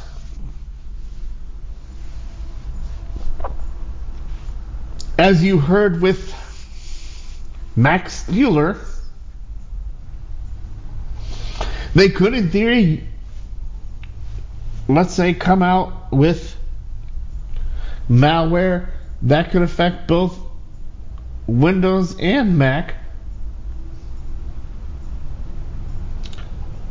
And let's just say that they could, in theory, call it a password stealer, and let's say that it works similar to Mac Stealer, but instead of it being Mac Stealer, which was apparently just a one app off,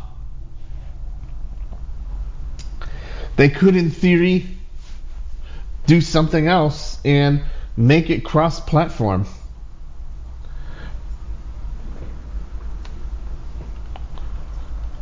An executable for this, a DMG for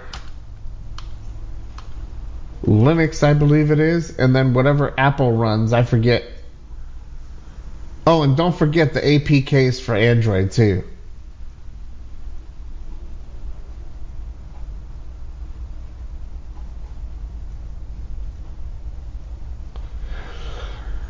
This could get very dangerous.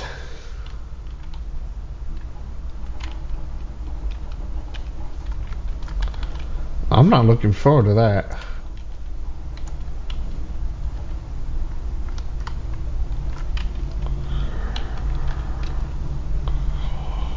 Wow.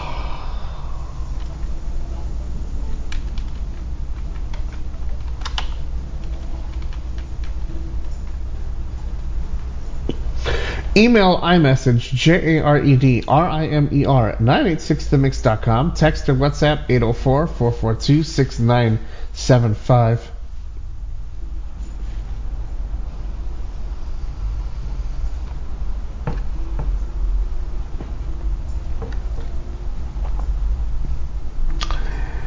The unit will likely continue developing new attacks as the war drags on, Regal, uh, Hegel added.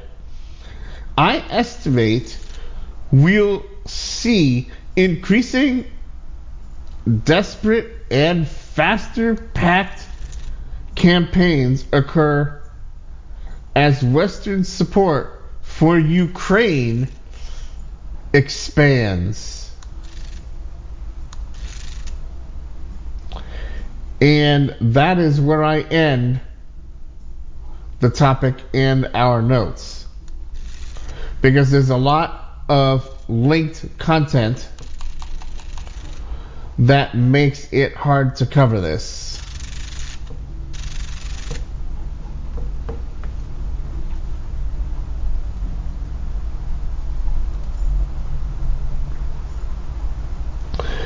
So, this is going to be huge.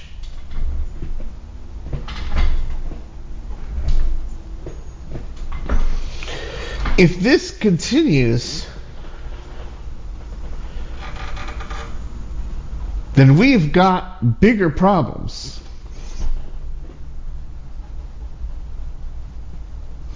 Because not only could they use it on Ukraine, but they could be keeping this stuff, and if they really felt threatened, they could target anybody they want. and remember that a portion of the East Coast was you was blacked out. And I believe that was 2018, if memory serves, and I could be corrected if I'm wrong.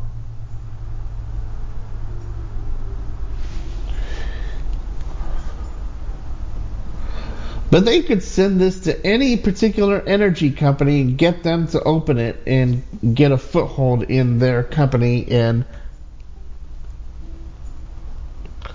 do what they're good at.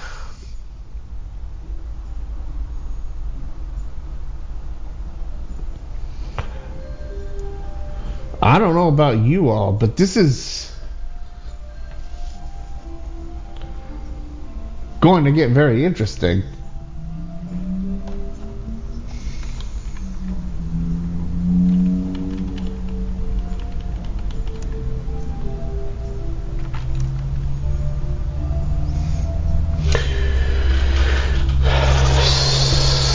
So,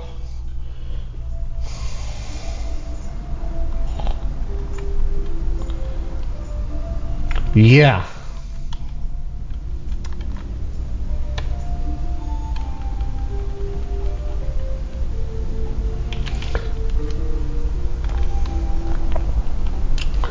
I don't see anybody emailing any comments in at the moment if you're listening on the stream, but if you happen to listen to this on Friday's Blue Streak program or Monday's uh, International Friends program, you're welcome to email me.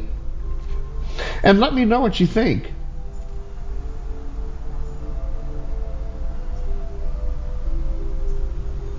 Because this is definitely something that we must keep our fingers crossed for, that this doesn't eventually happen to us.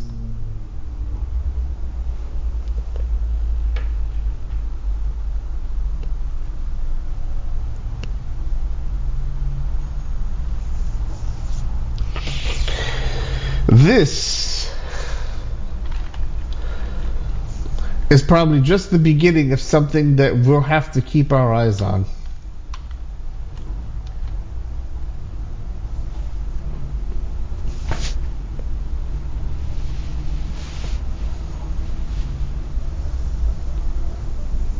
Now I know Nick needed to step away, and he's probably listening. And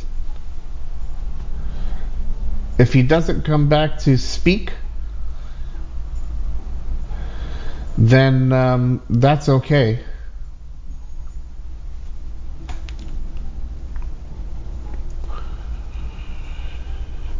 But besides the continual attacks and the ransomware.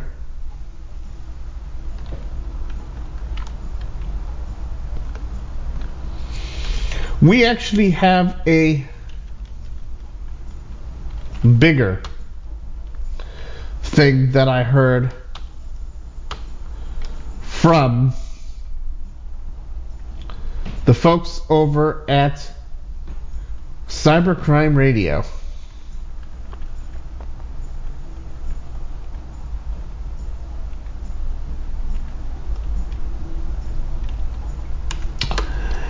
And I decided that I'm going to play it as part of the program.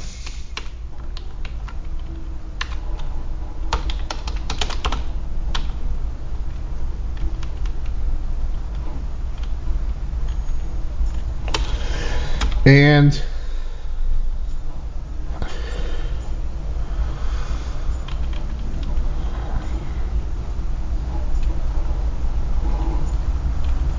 I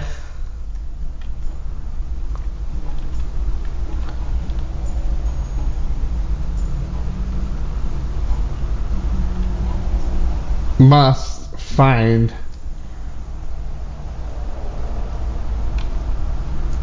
it.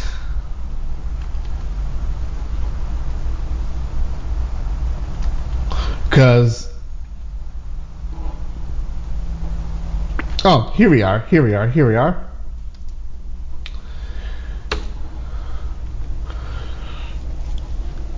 This isn't necessarily cyber related although bullying can have multiple forms And what you're about to hear is a four minute piece. It's either four or five minutes from the folks over at Cyberwire magazine or Cybercrime magazine. Because not only do we have this to worry about, but there are also other things to worry about. And I meant to put this at the end, and I did this on purpose. I said I was going to do this either on the podcast or what have you, but I've decided to do this for the room too.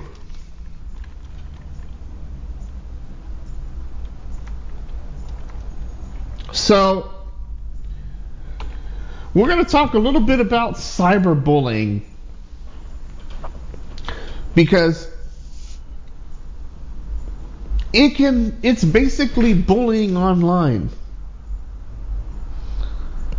And that's sort of what we've been dealing with. If you think about, you know, ransomware and phishing, it's people getting you to do something. Although cyberbullying can in fact be more dangerous than just your typical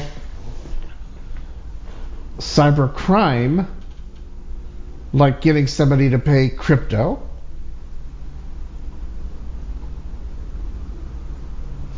But in theory, it's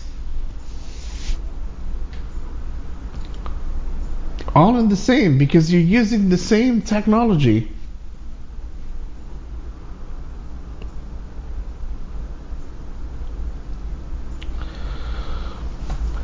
So the file update the death of Adriana Kush or Kutch. It's featuring Steve Morgan from Cybersecurity Ventures, who makes Cybercrime Magazine. And I think it fits because you think Russia's bad.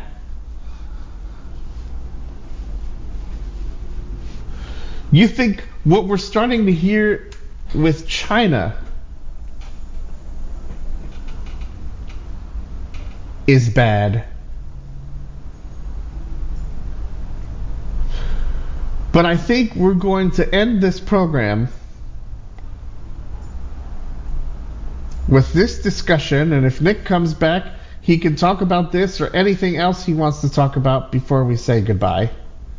Because I know he stepped away.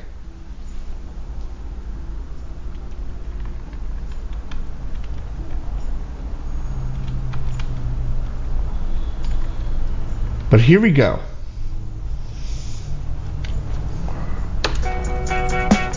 For WCYB Digital Radio, I'm Paul John Spaulding, here with Steve Morgan, the editor in chief of Cybercrime Magazine. According to Fox News, a 14 year old girl, Adriana Kutch from New Jersey, ended her life after a disturbing video of girls viciously beating her up in the high school's hallways circulated online. Steve, this is an incredibly heartbreaking story. Maybe you could just give me some of your thoughts. This is a really difficult one, Paul. It, it makes you know what we do really hard because you can't ignore this. You have to speak about it. You have to you know try to be part of the solution. But really, as you say, just so heartbreaking. I have kids, and to see what this, you know, poor young girl went through and ultimately lost her life and her father, her family. It's just really hard to put in words how it, I feel about it on a personal level. So I guess let's just talk about this from the standpoint of cyberbullying, which is criminal behavior. You know, at some level, I guess it gets into, well, how old are people? But this is a situation where this poor young girl suffered immensely because a TikTok video was taken of her being beat up in school. If that wasn't enough torture for her, she had to then be subject to constant taunting and teasing from the student body or a lot of the students at her school. And this was taking place online via TikTok, Snapchat, and Instagram.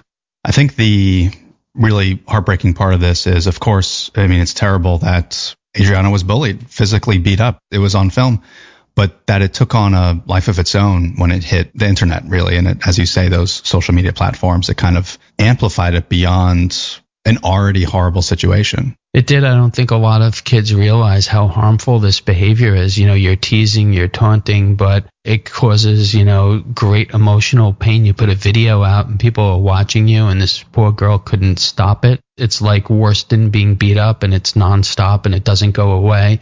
And apparently, she just reached a point where she didn't know what to do and ultimately took her life.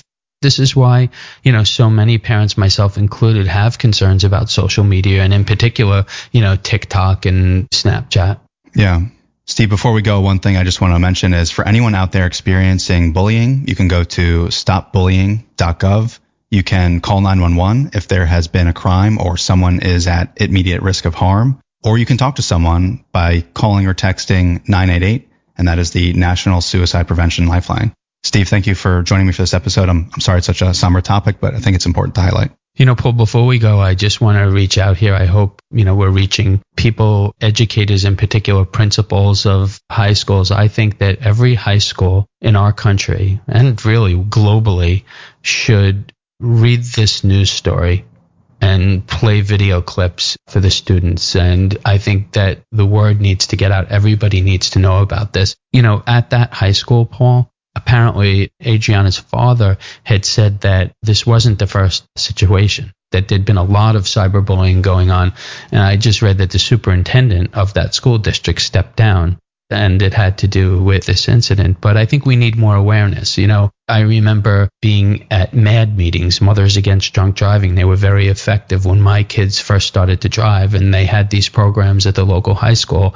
And people would come in, mothers in particular, and share these heartbreaking stories to, you know, get the message across to young people, you know, who are, you know, just getting their driver's licenses and starting to drive. And I think that this cyberbullying story should be out in the wild at every high school in our country. Steve, thank you again for joining. I appreciate you sharing those thoughts, and it does come from a unique perspective. You do have some kids, and that certainly changes how you think about this. Yeah, thank you, Paul.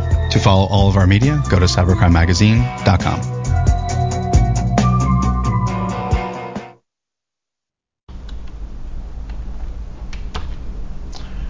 So, while this is a little sad, you start young. Right? You were a bully in school, then you do stuff like that. Now you've got the internet. And then if it's not dealt with, then you could get into the things like Russia and other countries where they'll just get into things and make make life difficult.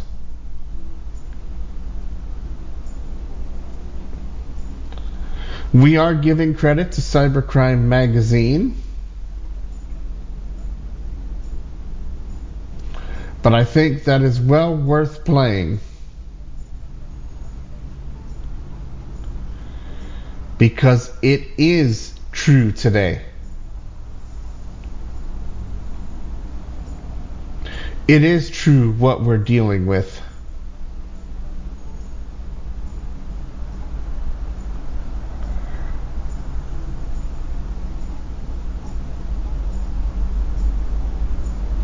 If you have thoughts, feel free to contact me. And if you're in the room and you're in the audience, which I did see somebody here, but they're not now. We have people come and go. They can listen. They don't have to raise their hands.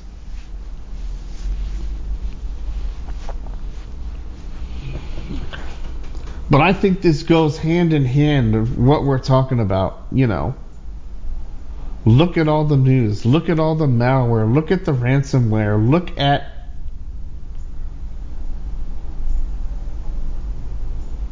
what's going on around you. I heard that very piece I just played you, and I thought, you know, if we're going to tell people that this is not something you should get into, i.e., developing malware, this is perfect. Innocent videos killing people because they can't stop the video from being posted anywhere. And this isn't just a TikTok problem. this is bigger than TikTok. It just happened to be there.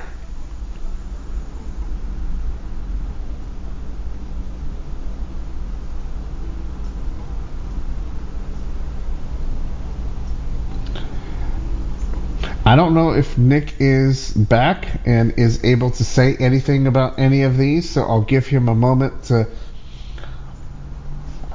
unmute and talk about either the uh, featured topic or what we just played.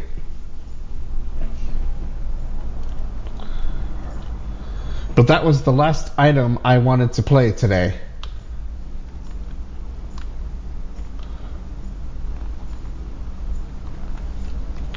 And we'll have more on the blog throughout the next few days, including our catch up of podcasts and uh, I'll be releasing a tech podcast. I've given them enough time. I did listen to a uh, a webinar that I that I want to release. I just haven't released it yet. I've been busy.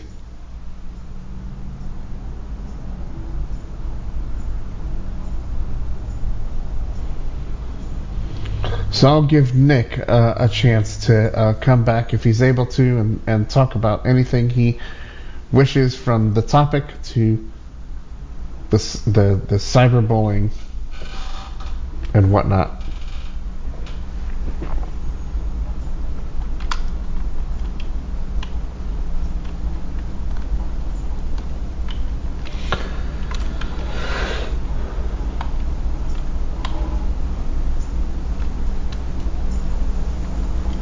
I'm not hearing him, so he may not be available and that is going to be okay. If anybody else has any comments that they would like me to air, they can email me right now at J-A-R-E-D-R-I-M-E-R at 986themix.com if you're listening live.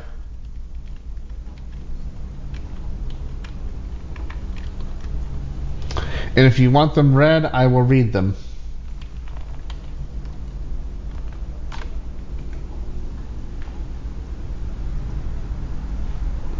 And these topics are big.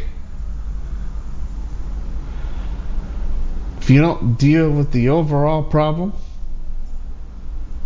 and maybe some of these cyber criminals who developed this stuff, maybe they were bullied when they were younger. They're trying to take out their anger. They're trying to.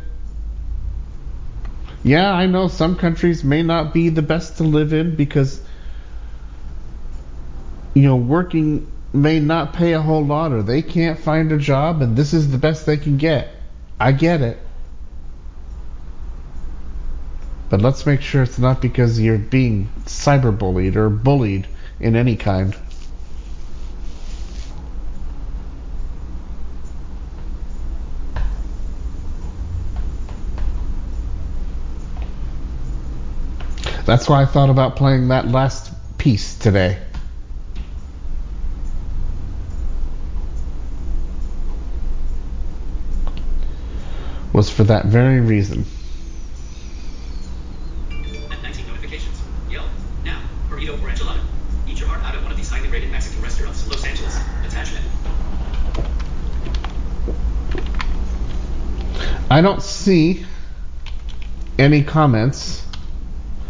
that are coming in from anybody.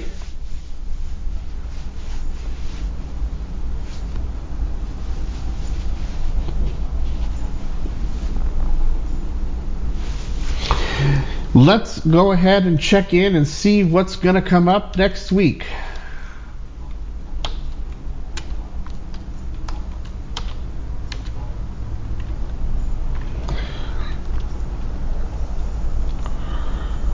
So we done this.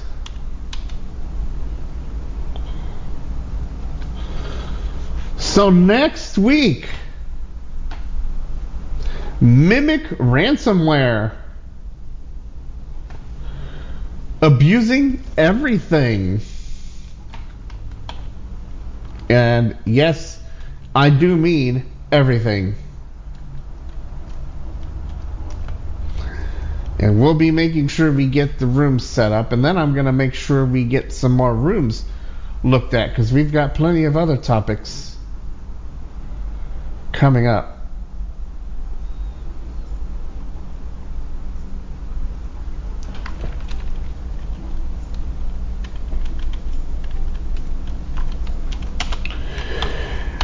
Well, I don't have any other things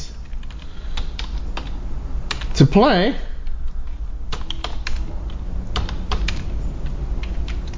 So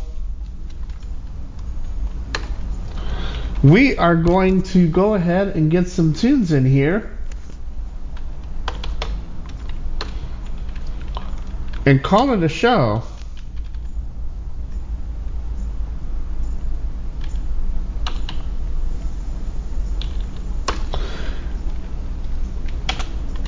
And uh, we'll come back with another edition of the program next week.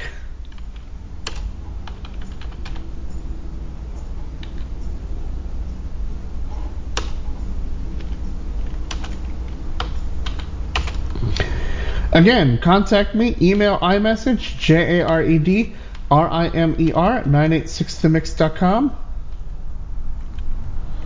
Text or WhatsApp 804 442 6975.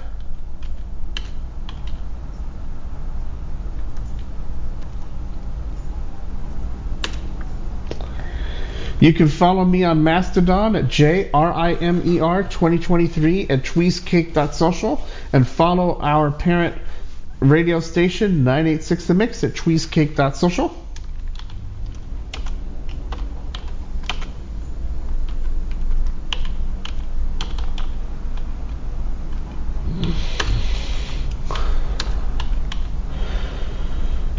And I will now tell you what we're going to play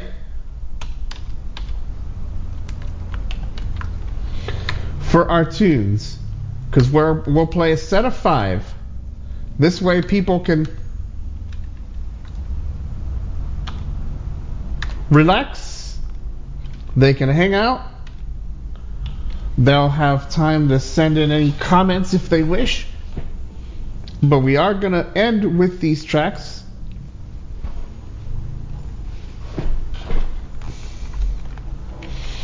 The clubhouse room won't get the tracks, but the podcast will.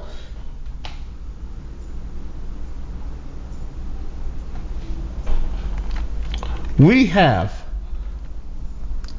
Crystal Clear by Optimal Tunes from the 2011 album Sandam Chakit from Magnatune. Borderline by Paolo Pavan from the 2016 album Lines from Magnatune. It Leads You to Another by Peggy Duckwissnell from the 2012 album Old Friends from Magnatune. Phil Ray and Hellzauber from their 2011 album, which is Hellzauber, we're gonna play the title track, and Phil Ray is one of these that plays uh, films for movies that may not exist. And of course, our final track is going to be our typical track that usually ends the program. I don't have a year for this, but it's Queen's greatest hits album, and it's track number three. Another one bites the dust. Giving Nick one last chance if he's able to. I know that he's uh, stepped out of the office for the moment, but I'm giving him one last chance. Or anybody else that came in a club or, or came in a clubhouse that wants to raise their hand.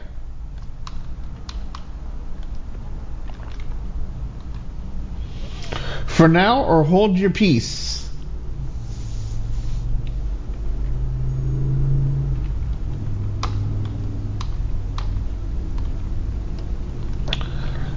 Going once.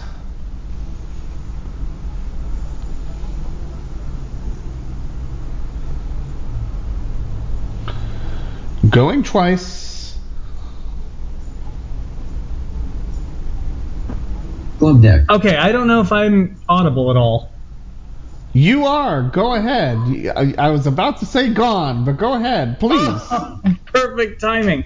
Okay, so first of all, I'm going to get headphones because otherwise echo is going to be intolerable.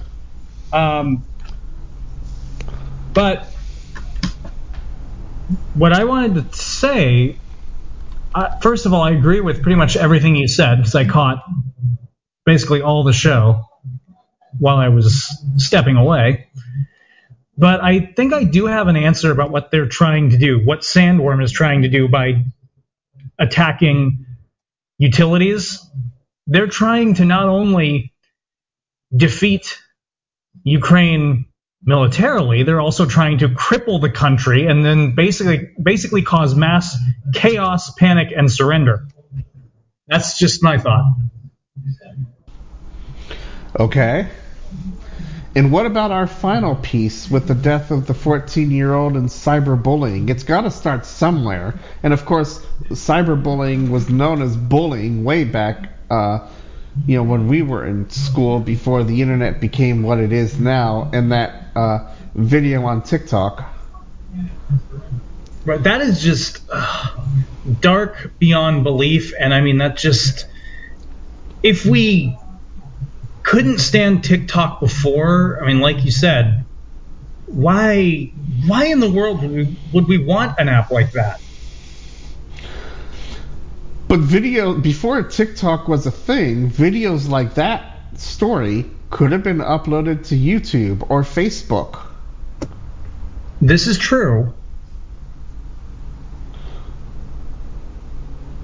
But when I heard that last night, my first thought was, you have to be kidding me.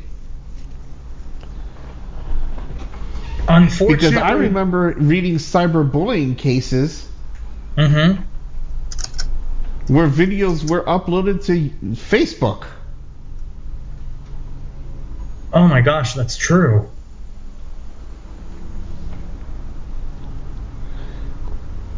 And somebody was found hung. Right.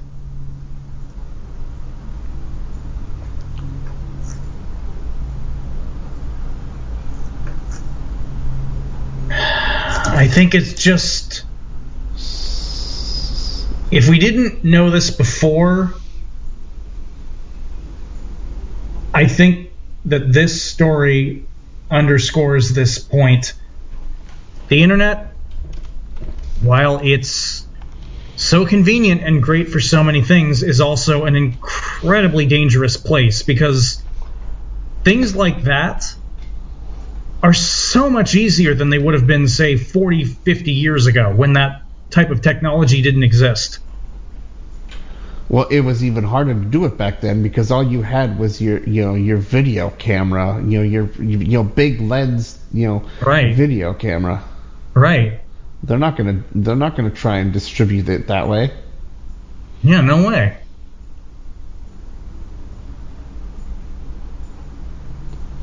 But say 20 years ago.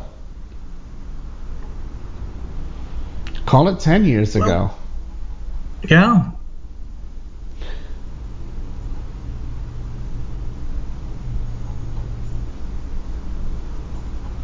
I'd say maybe 20 years ago was starting to be born, this sort of thing.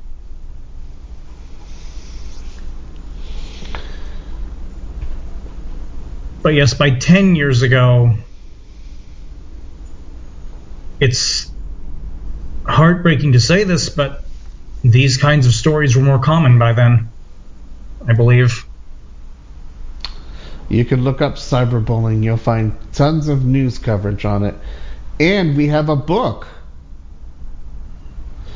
Oh, I, we've, you know, there are at least four books in the cyberbullying. They're not meant for EMHS, but you could find books on Bard dealing with cyberbullying, wow. and all of them I read. Or, or a good, at least the ones that sounded like they were of value. Like cyberbullying, where your consequences um, and uh, where your where your rights end and your consequences begin. Talks about every chapter has a true story of somebody who did bullying. And our good friend Matthew Weekman, who was part, part of podcast 62 of T of uh, uh, this tech podcast of mine, uh, he was chapter five of that book. Wow. Um, there's a book up on Bard talking about cyberbullying and disabilities that I read.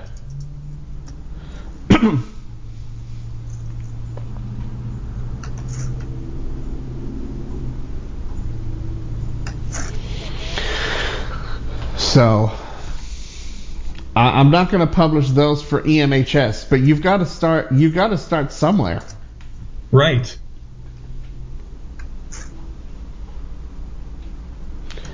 And as I said earlier, you know, these malware writers probably had a rough life.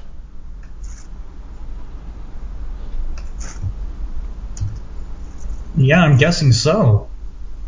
And they're just out to get revenge.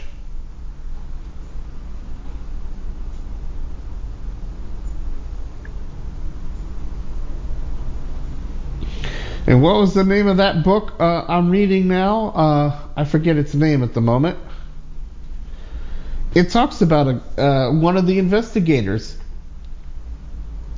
Oh, which one? Hmm. Now I'm trying to remember. grew up in Russia, Oh. moved around the country, and now he's a, a law enforcement agent. Wow. It isn't that Tracers in the Dark, is it? Yes, yes, I believe Oh, believe it is, that. Okay. hmm And he was the one that helped crack Ross Ulbricht.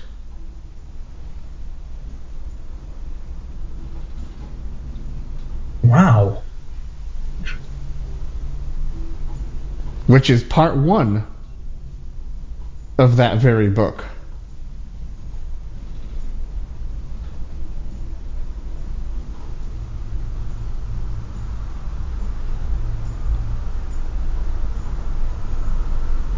Well, good to know.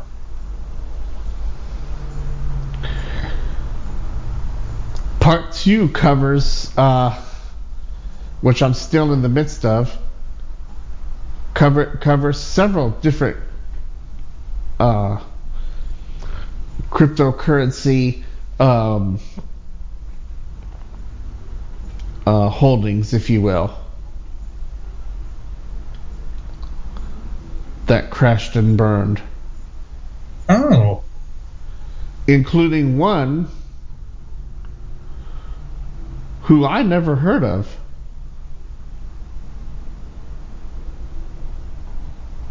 Which was part of chapter 20.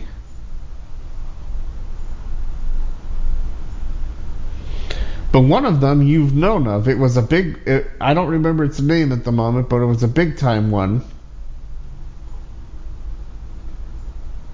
Um. Which isn't been F- around. It was chapter 14 or 15. Okay, yeah, could have been FTX. I haven't. Uh, no, F- FTX was more recent. Right. Um.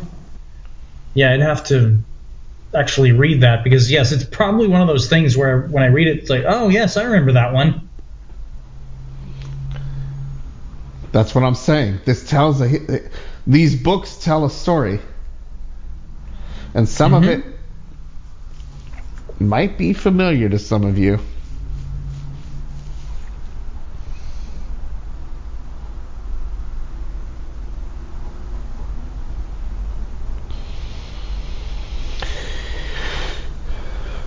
Yep, entirely possible. What else?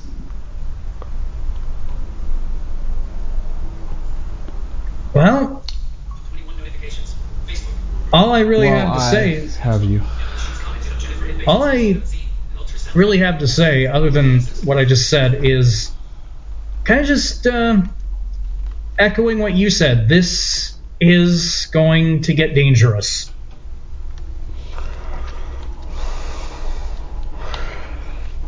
Yeah, I, I think so.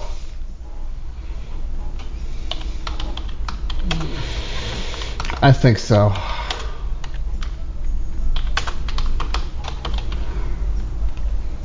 Wish I had better Uh, news, but I, especially the cyberbullying, that's so easy that I, I don't want to think this, but we're only going to see more of it because it's so easy to just whip out your phone, use one of these apps, and have a video that pretty much goes viral instantly.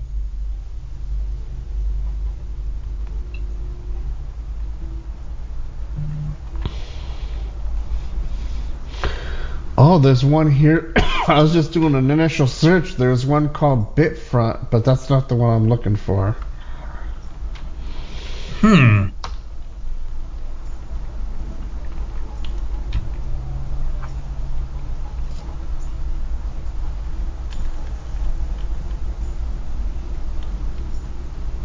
Yeah, it's bringing up current news. I'd have to go back to chapter 15 and look it up again because I, I it's going to be part of my uh, write up when I write the book review.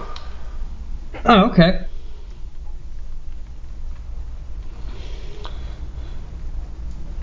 And what do you think of that whole ordeal we didn't talk about while I have you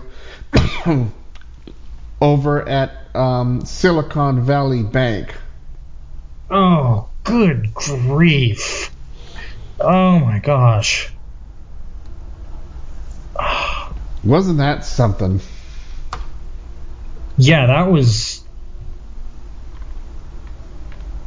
awful to watch. Ugh. I'm not finding it based on the first page of search, so. But there was a No, big a big uh, cryptocurrency exchange that ended up closing. Uh, about uh, somewhere between 2015 and 2020, which is covered in part two of this book.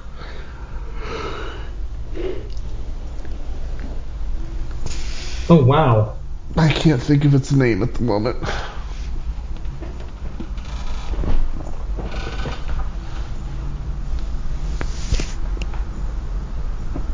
Yep, not coming to me either. It's not coming to me.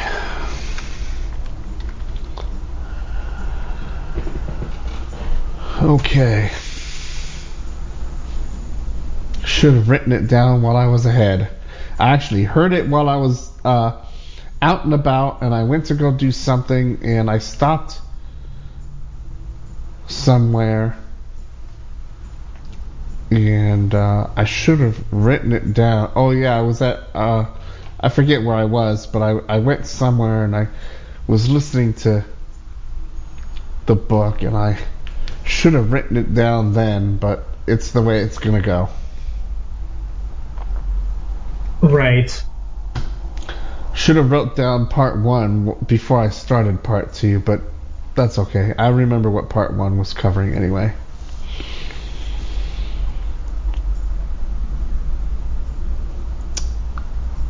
It'll be okay. Okay, good. Now, Sandworm. Talk about what you've read in the book and what is of value as you start to read. I believe I've gotten through about the first three to four chapters. And what I found interesting was the whole origin of the name sandworm. Because I have to be honest, when I first saw articles about this on the blog, I was just thinking, why in the world would they have a name like Sandworm? That doesn't make sense. But then, so far, what I've read is you know, giving the history, you know, the origin of it, and I don't want to give too much away, but the whole idea of sandworms, which is where this came from, is much more ancient. It predates the book by decades.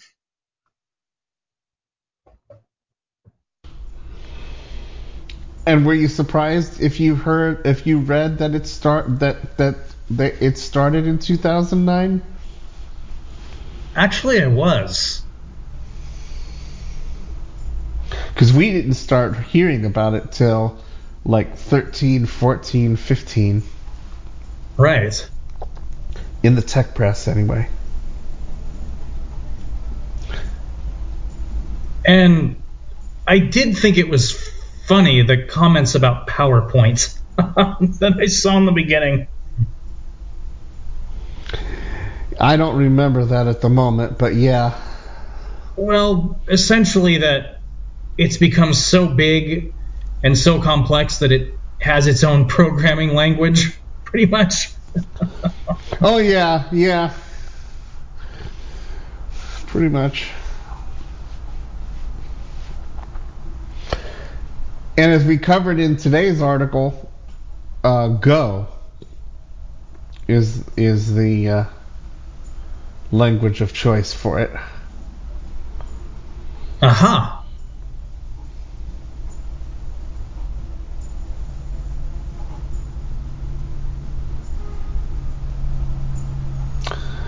Yeah, you've got quite a ways to go because we did mention Mimikatz and, and, and others, and you'll learn about that as the book goes on. Oh, yes, much later and I'd on. be Yep. interested. I'd be. In, I think it's like chapter 12, 13, 14 is when they really start getting into a lot of history of like Mimikatz and things, unless that started in like 1920. But you'll you'll find it and you'll like, holy crap. Yeah, I'm sure I will. I mean, I read it and I like I could have just fallen over because I was doing a lot of reading while traveling. So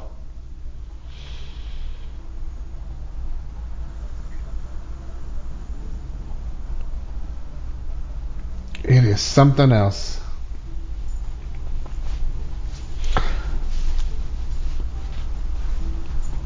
Oh, I Zero believe day it. all over again, huh?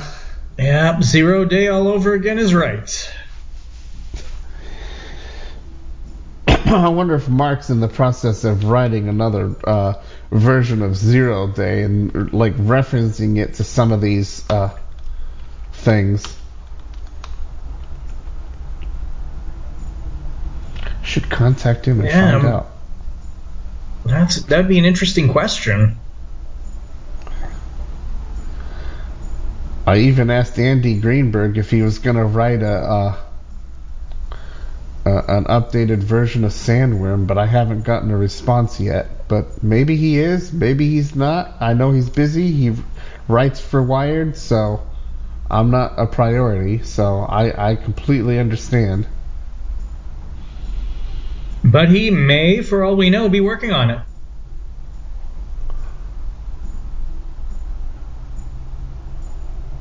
Yeah.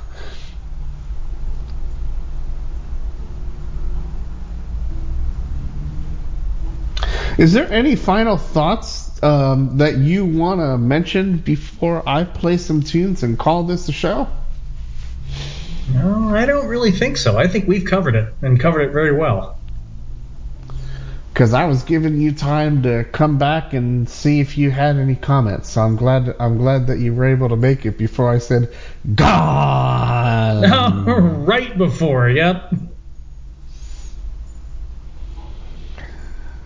Well, No, hopefully we- everything's going well. Uh, uh, you're medically cleared to uh, to take off and uh, hopefully not have any more trouble. Uh, hopefully not.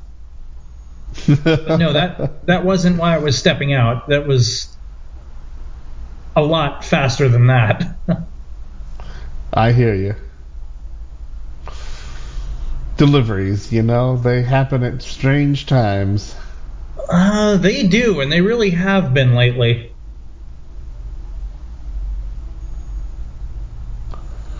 We'll push forward. Next week. Do you want to do you want to do you want to talk about briefly this article we're talking about next week?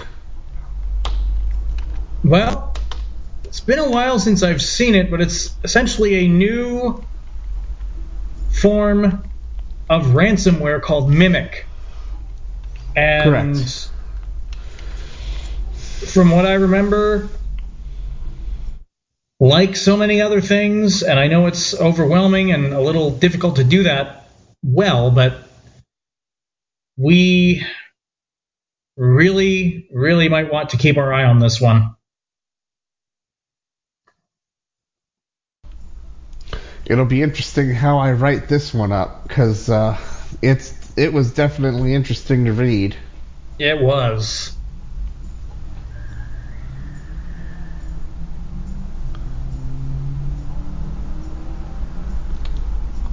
They're not going that fast, but that was loud enough I could hear that from up here. Oh yeah, but I could hear it a little bit on the broadcast too, and here in the room. Yeah. Mimic.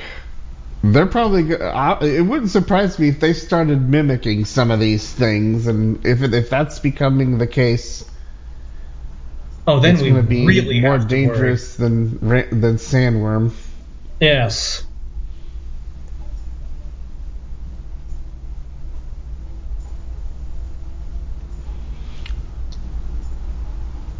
Okay.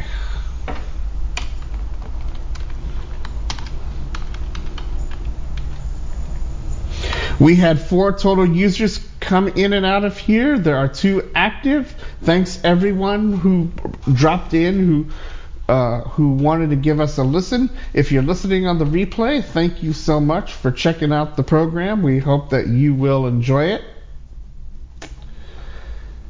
And uh,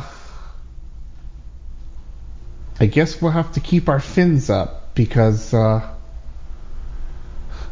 there's no way there's no way we're gonna survive if we don't. That's true.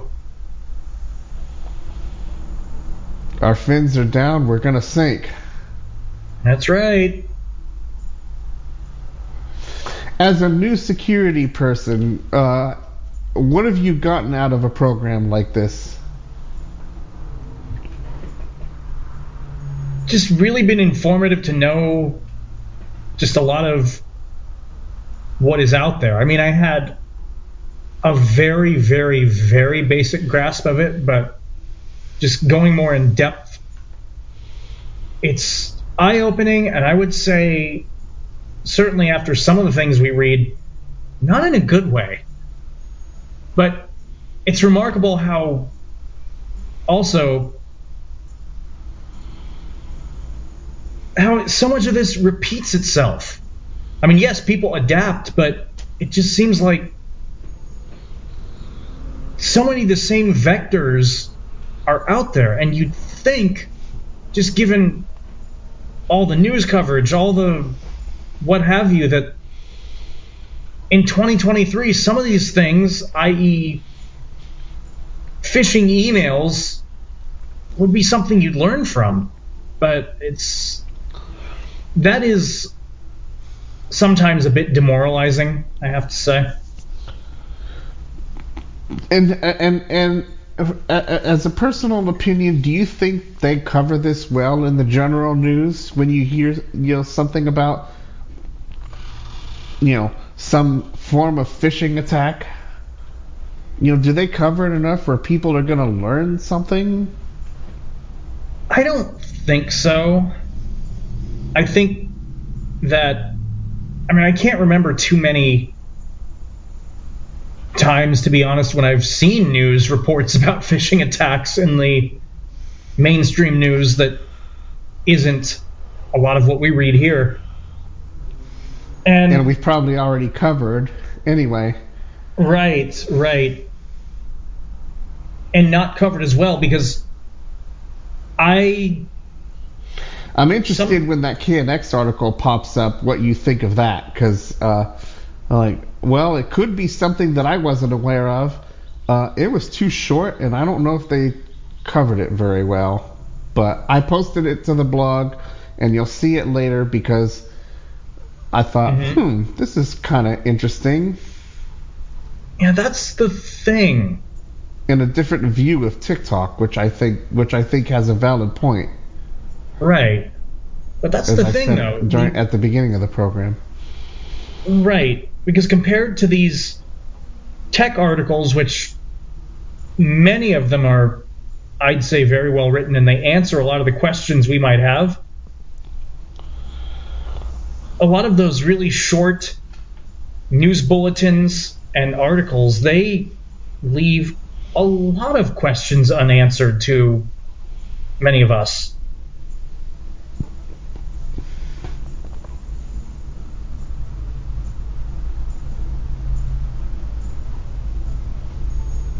Yeah.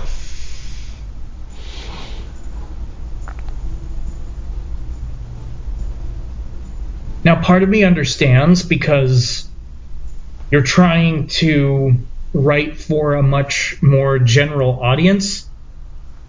Kim does. same, oh yes, it's true. That's true. But her focus is much more. The thing I'm talking about, you know, and what we are talking about with with news is just regular news that covers all the politics and what have you, and that kind of thing, like a ransomware attack, attack, kind of gets lost in there. I mean, yes, it's covered, but maybe not very well.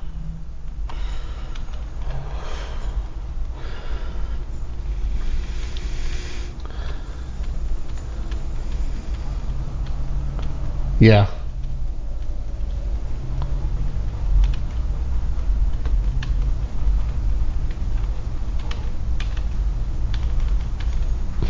By the way, Mm-hmm. I know it's a little old, and I sent you this. Can you believe who boosted the post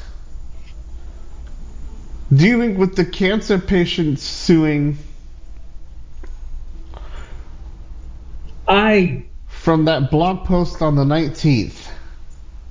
that is amazing to me.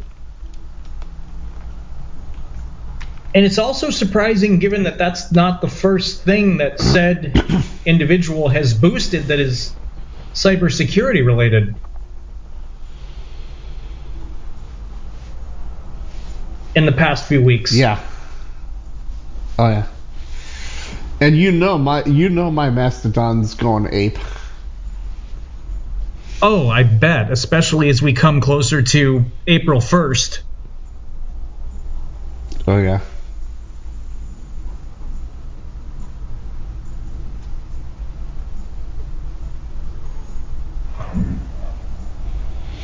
Just had to throw that at you.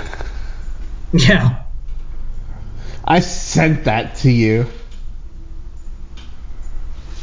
Oh, I saw that and I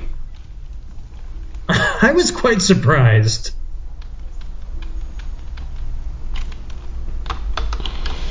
So was I.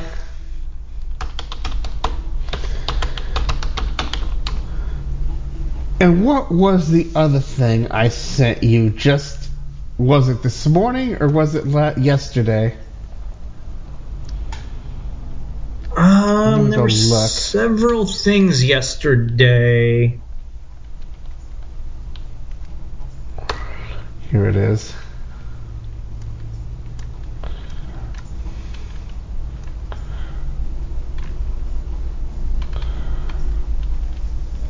Uh, oh, here it is.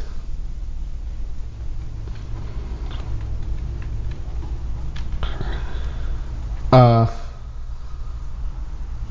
Oh no, this this was okay. This one, this one isn't tech related. Okay, the one I sent yesterday. Which one? Uh, the about somebody eating dinner and whining because they couldn't find a movie. Which then I saw they did. They were able to buy it from YouTube for about six dollars. Oh, I did see that post. Yes. Type. I get it that you're frustrated that it's difficult to find a movie, but Oh, there is one other thing I did see boosted from said person. uh huh. boosting another one. And I did post this on the blog. It said, if your legacy verified user of Twitter, beware of phishing uh, email is playing on the news that unver- that verified users will lose their marks on April 1st. And there was an image and I asked on the blog post if anybody could spot what was wrong besides the obvious. Um, I'm not sure if some things in the image didn't show correctly because I thought I saw something like San Francisco GA. It's like what? You did. You did. What? San Francisco GA. That that's In terms of S E R V I C. oh. And look at the address. Eh, oh, securely. S E C U R L Y yeah, okay. Nice misspelling. T U I T E R. Oh, what the? Like I said, you should look at the blog post. Because uh, I posted the whole thing. If you didn't get the whole thing through text, That is one of the. it says something like phishing email. Uh, the phishing is begun on Twitter or something. It did. Uh huh. That is one of the strangest interpretations of how to spell Twitter that I've ever heard.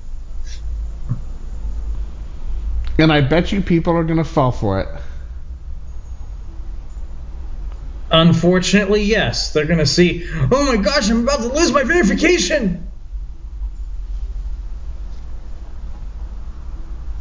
And then they'll click on it, and next thing you know, their account is compromised. Isn't that another one of those best email evers? yes. But yes, according to that, now now I've learned. Um, I'll have to go see if I can find anybody who lives there. That there's a San Francisco, Georgia. Okay. I'll have to find out. Yeah, might want to visit San Francisco, Georgia, one of these days. Yeah, me too. I'll I'll fly with you. Sounds fun. But yeah, uh, if we're gonna end on an interesting note, let's end with that. I think so. It's a much lighter Wow. note and better way to end the show, I think. But yeah, you remember that blog post, right?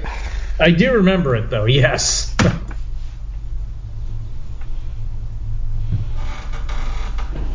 So there's actually two boosts of security stuff. So maybe somebody's actually starting to wake up a little. hey, it's very possible.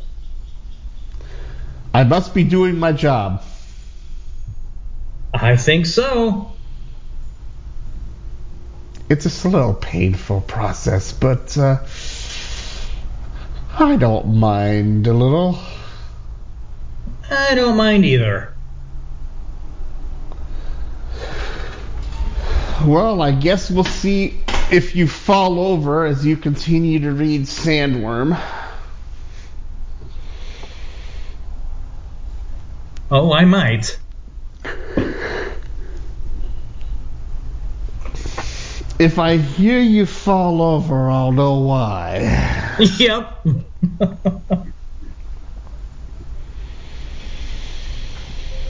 Well, thank you as always for coming on. I know you you made it back before I pushed the buttons. yep. And um, yes, I know I'm getting a phone call and I know who's calling me, but they'll just have to wait. Um, any final thoughts before we push the buttons? I don't think so. I think we've covered it. Then we will push some buttons, play some tunes I've already mentioned, and Nick. That car must be yours because it'll be time to get out of here. Mm-hmm.